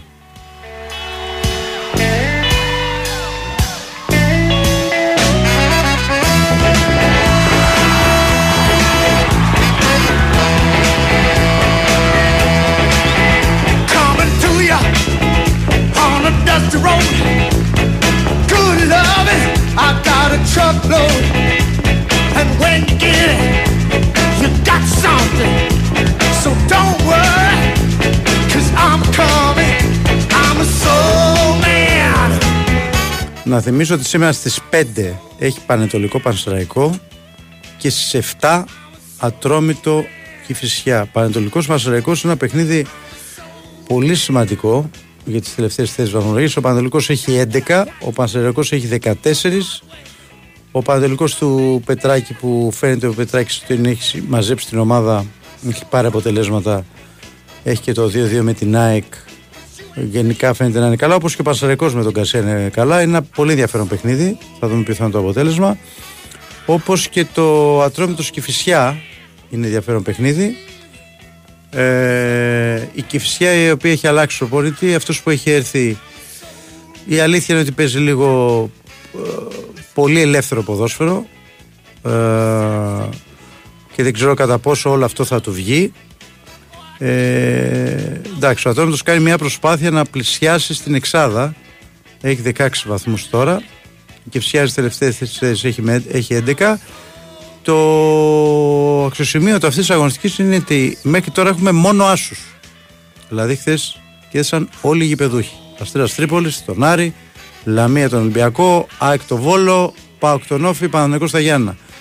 Να δούμε αν αυτό θα συνεχίσει σήμερα ή σήμερα θα έχουμε κανένα χ, κανένα διπλό.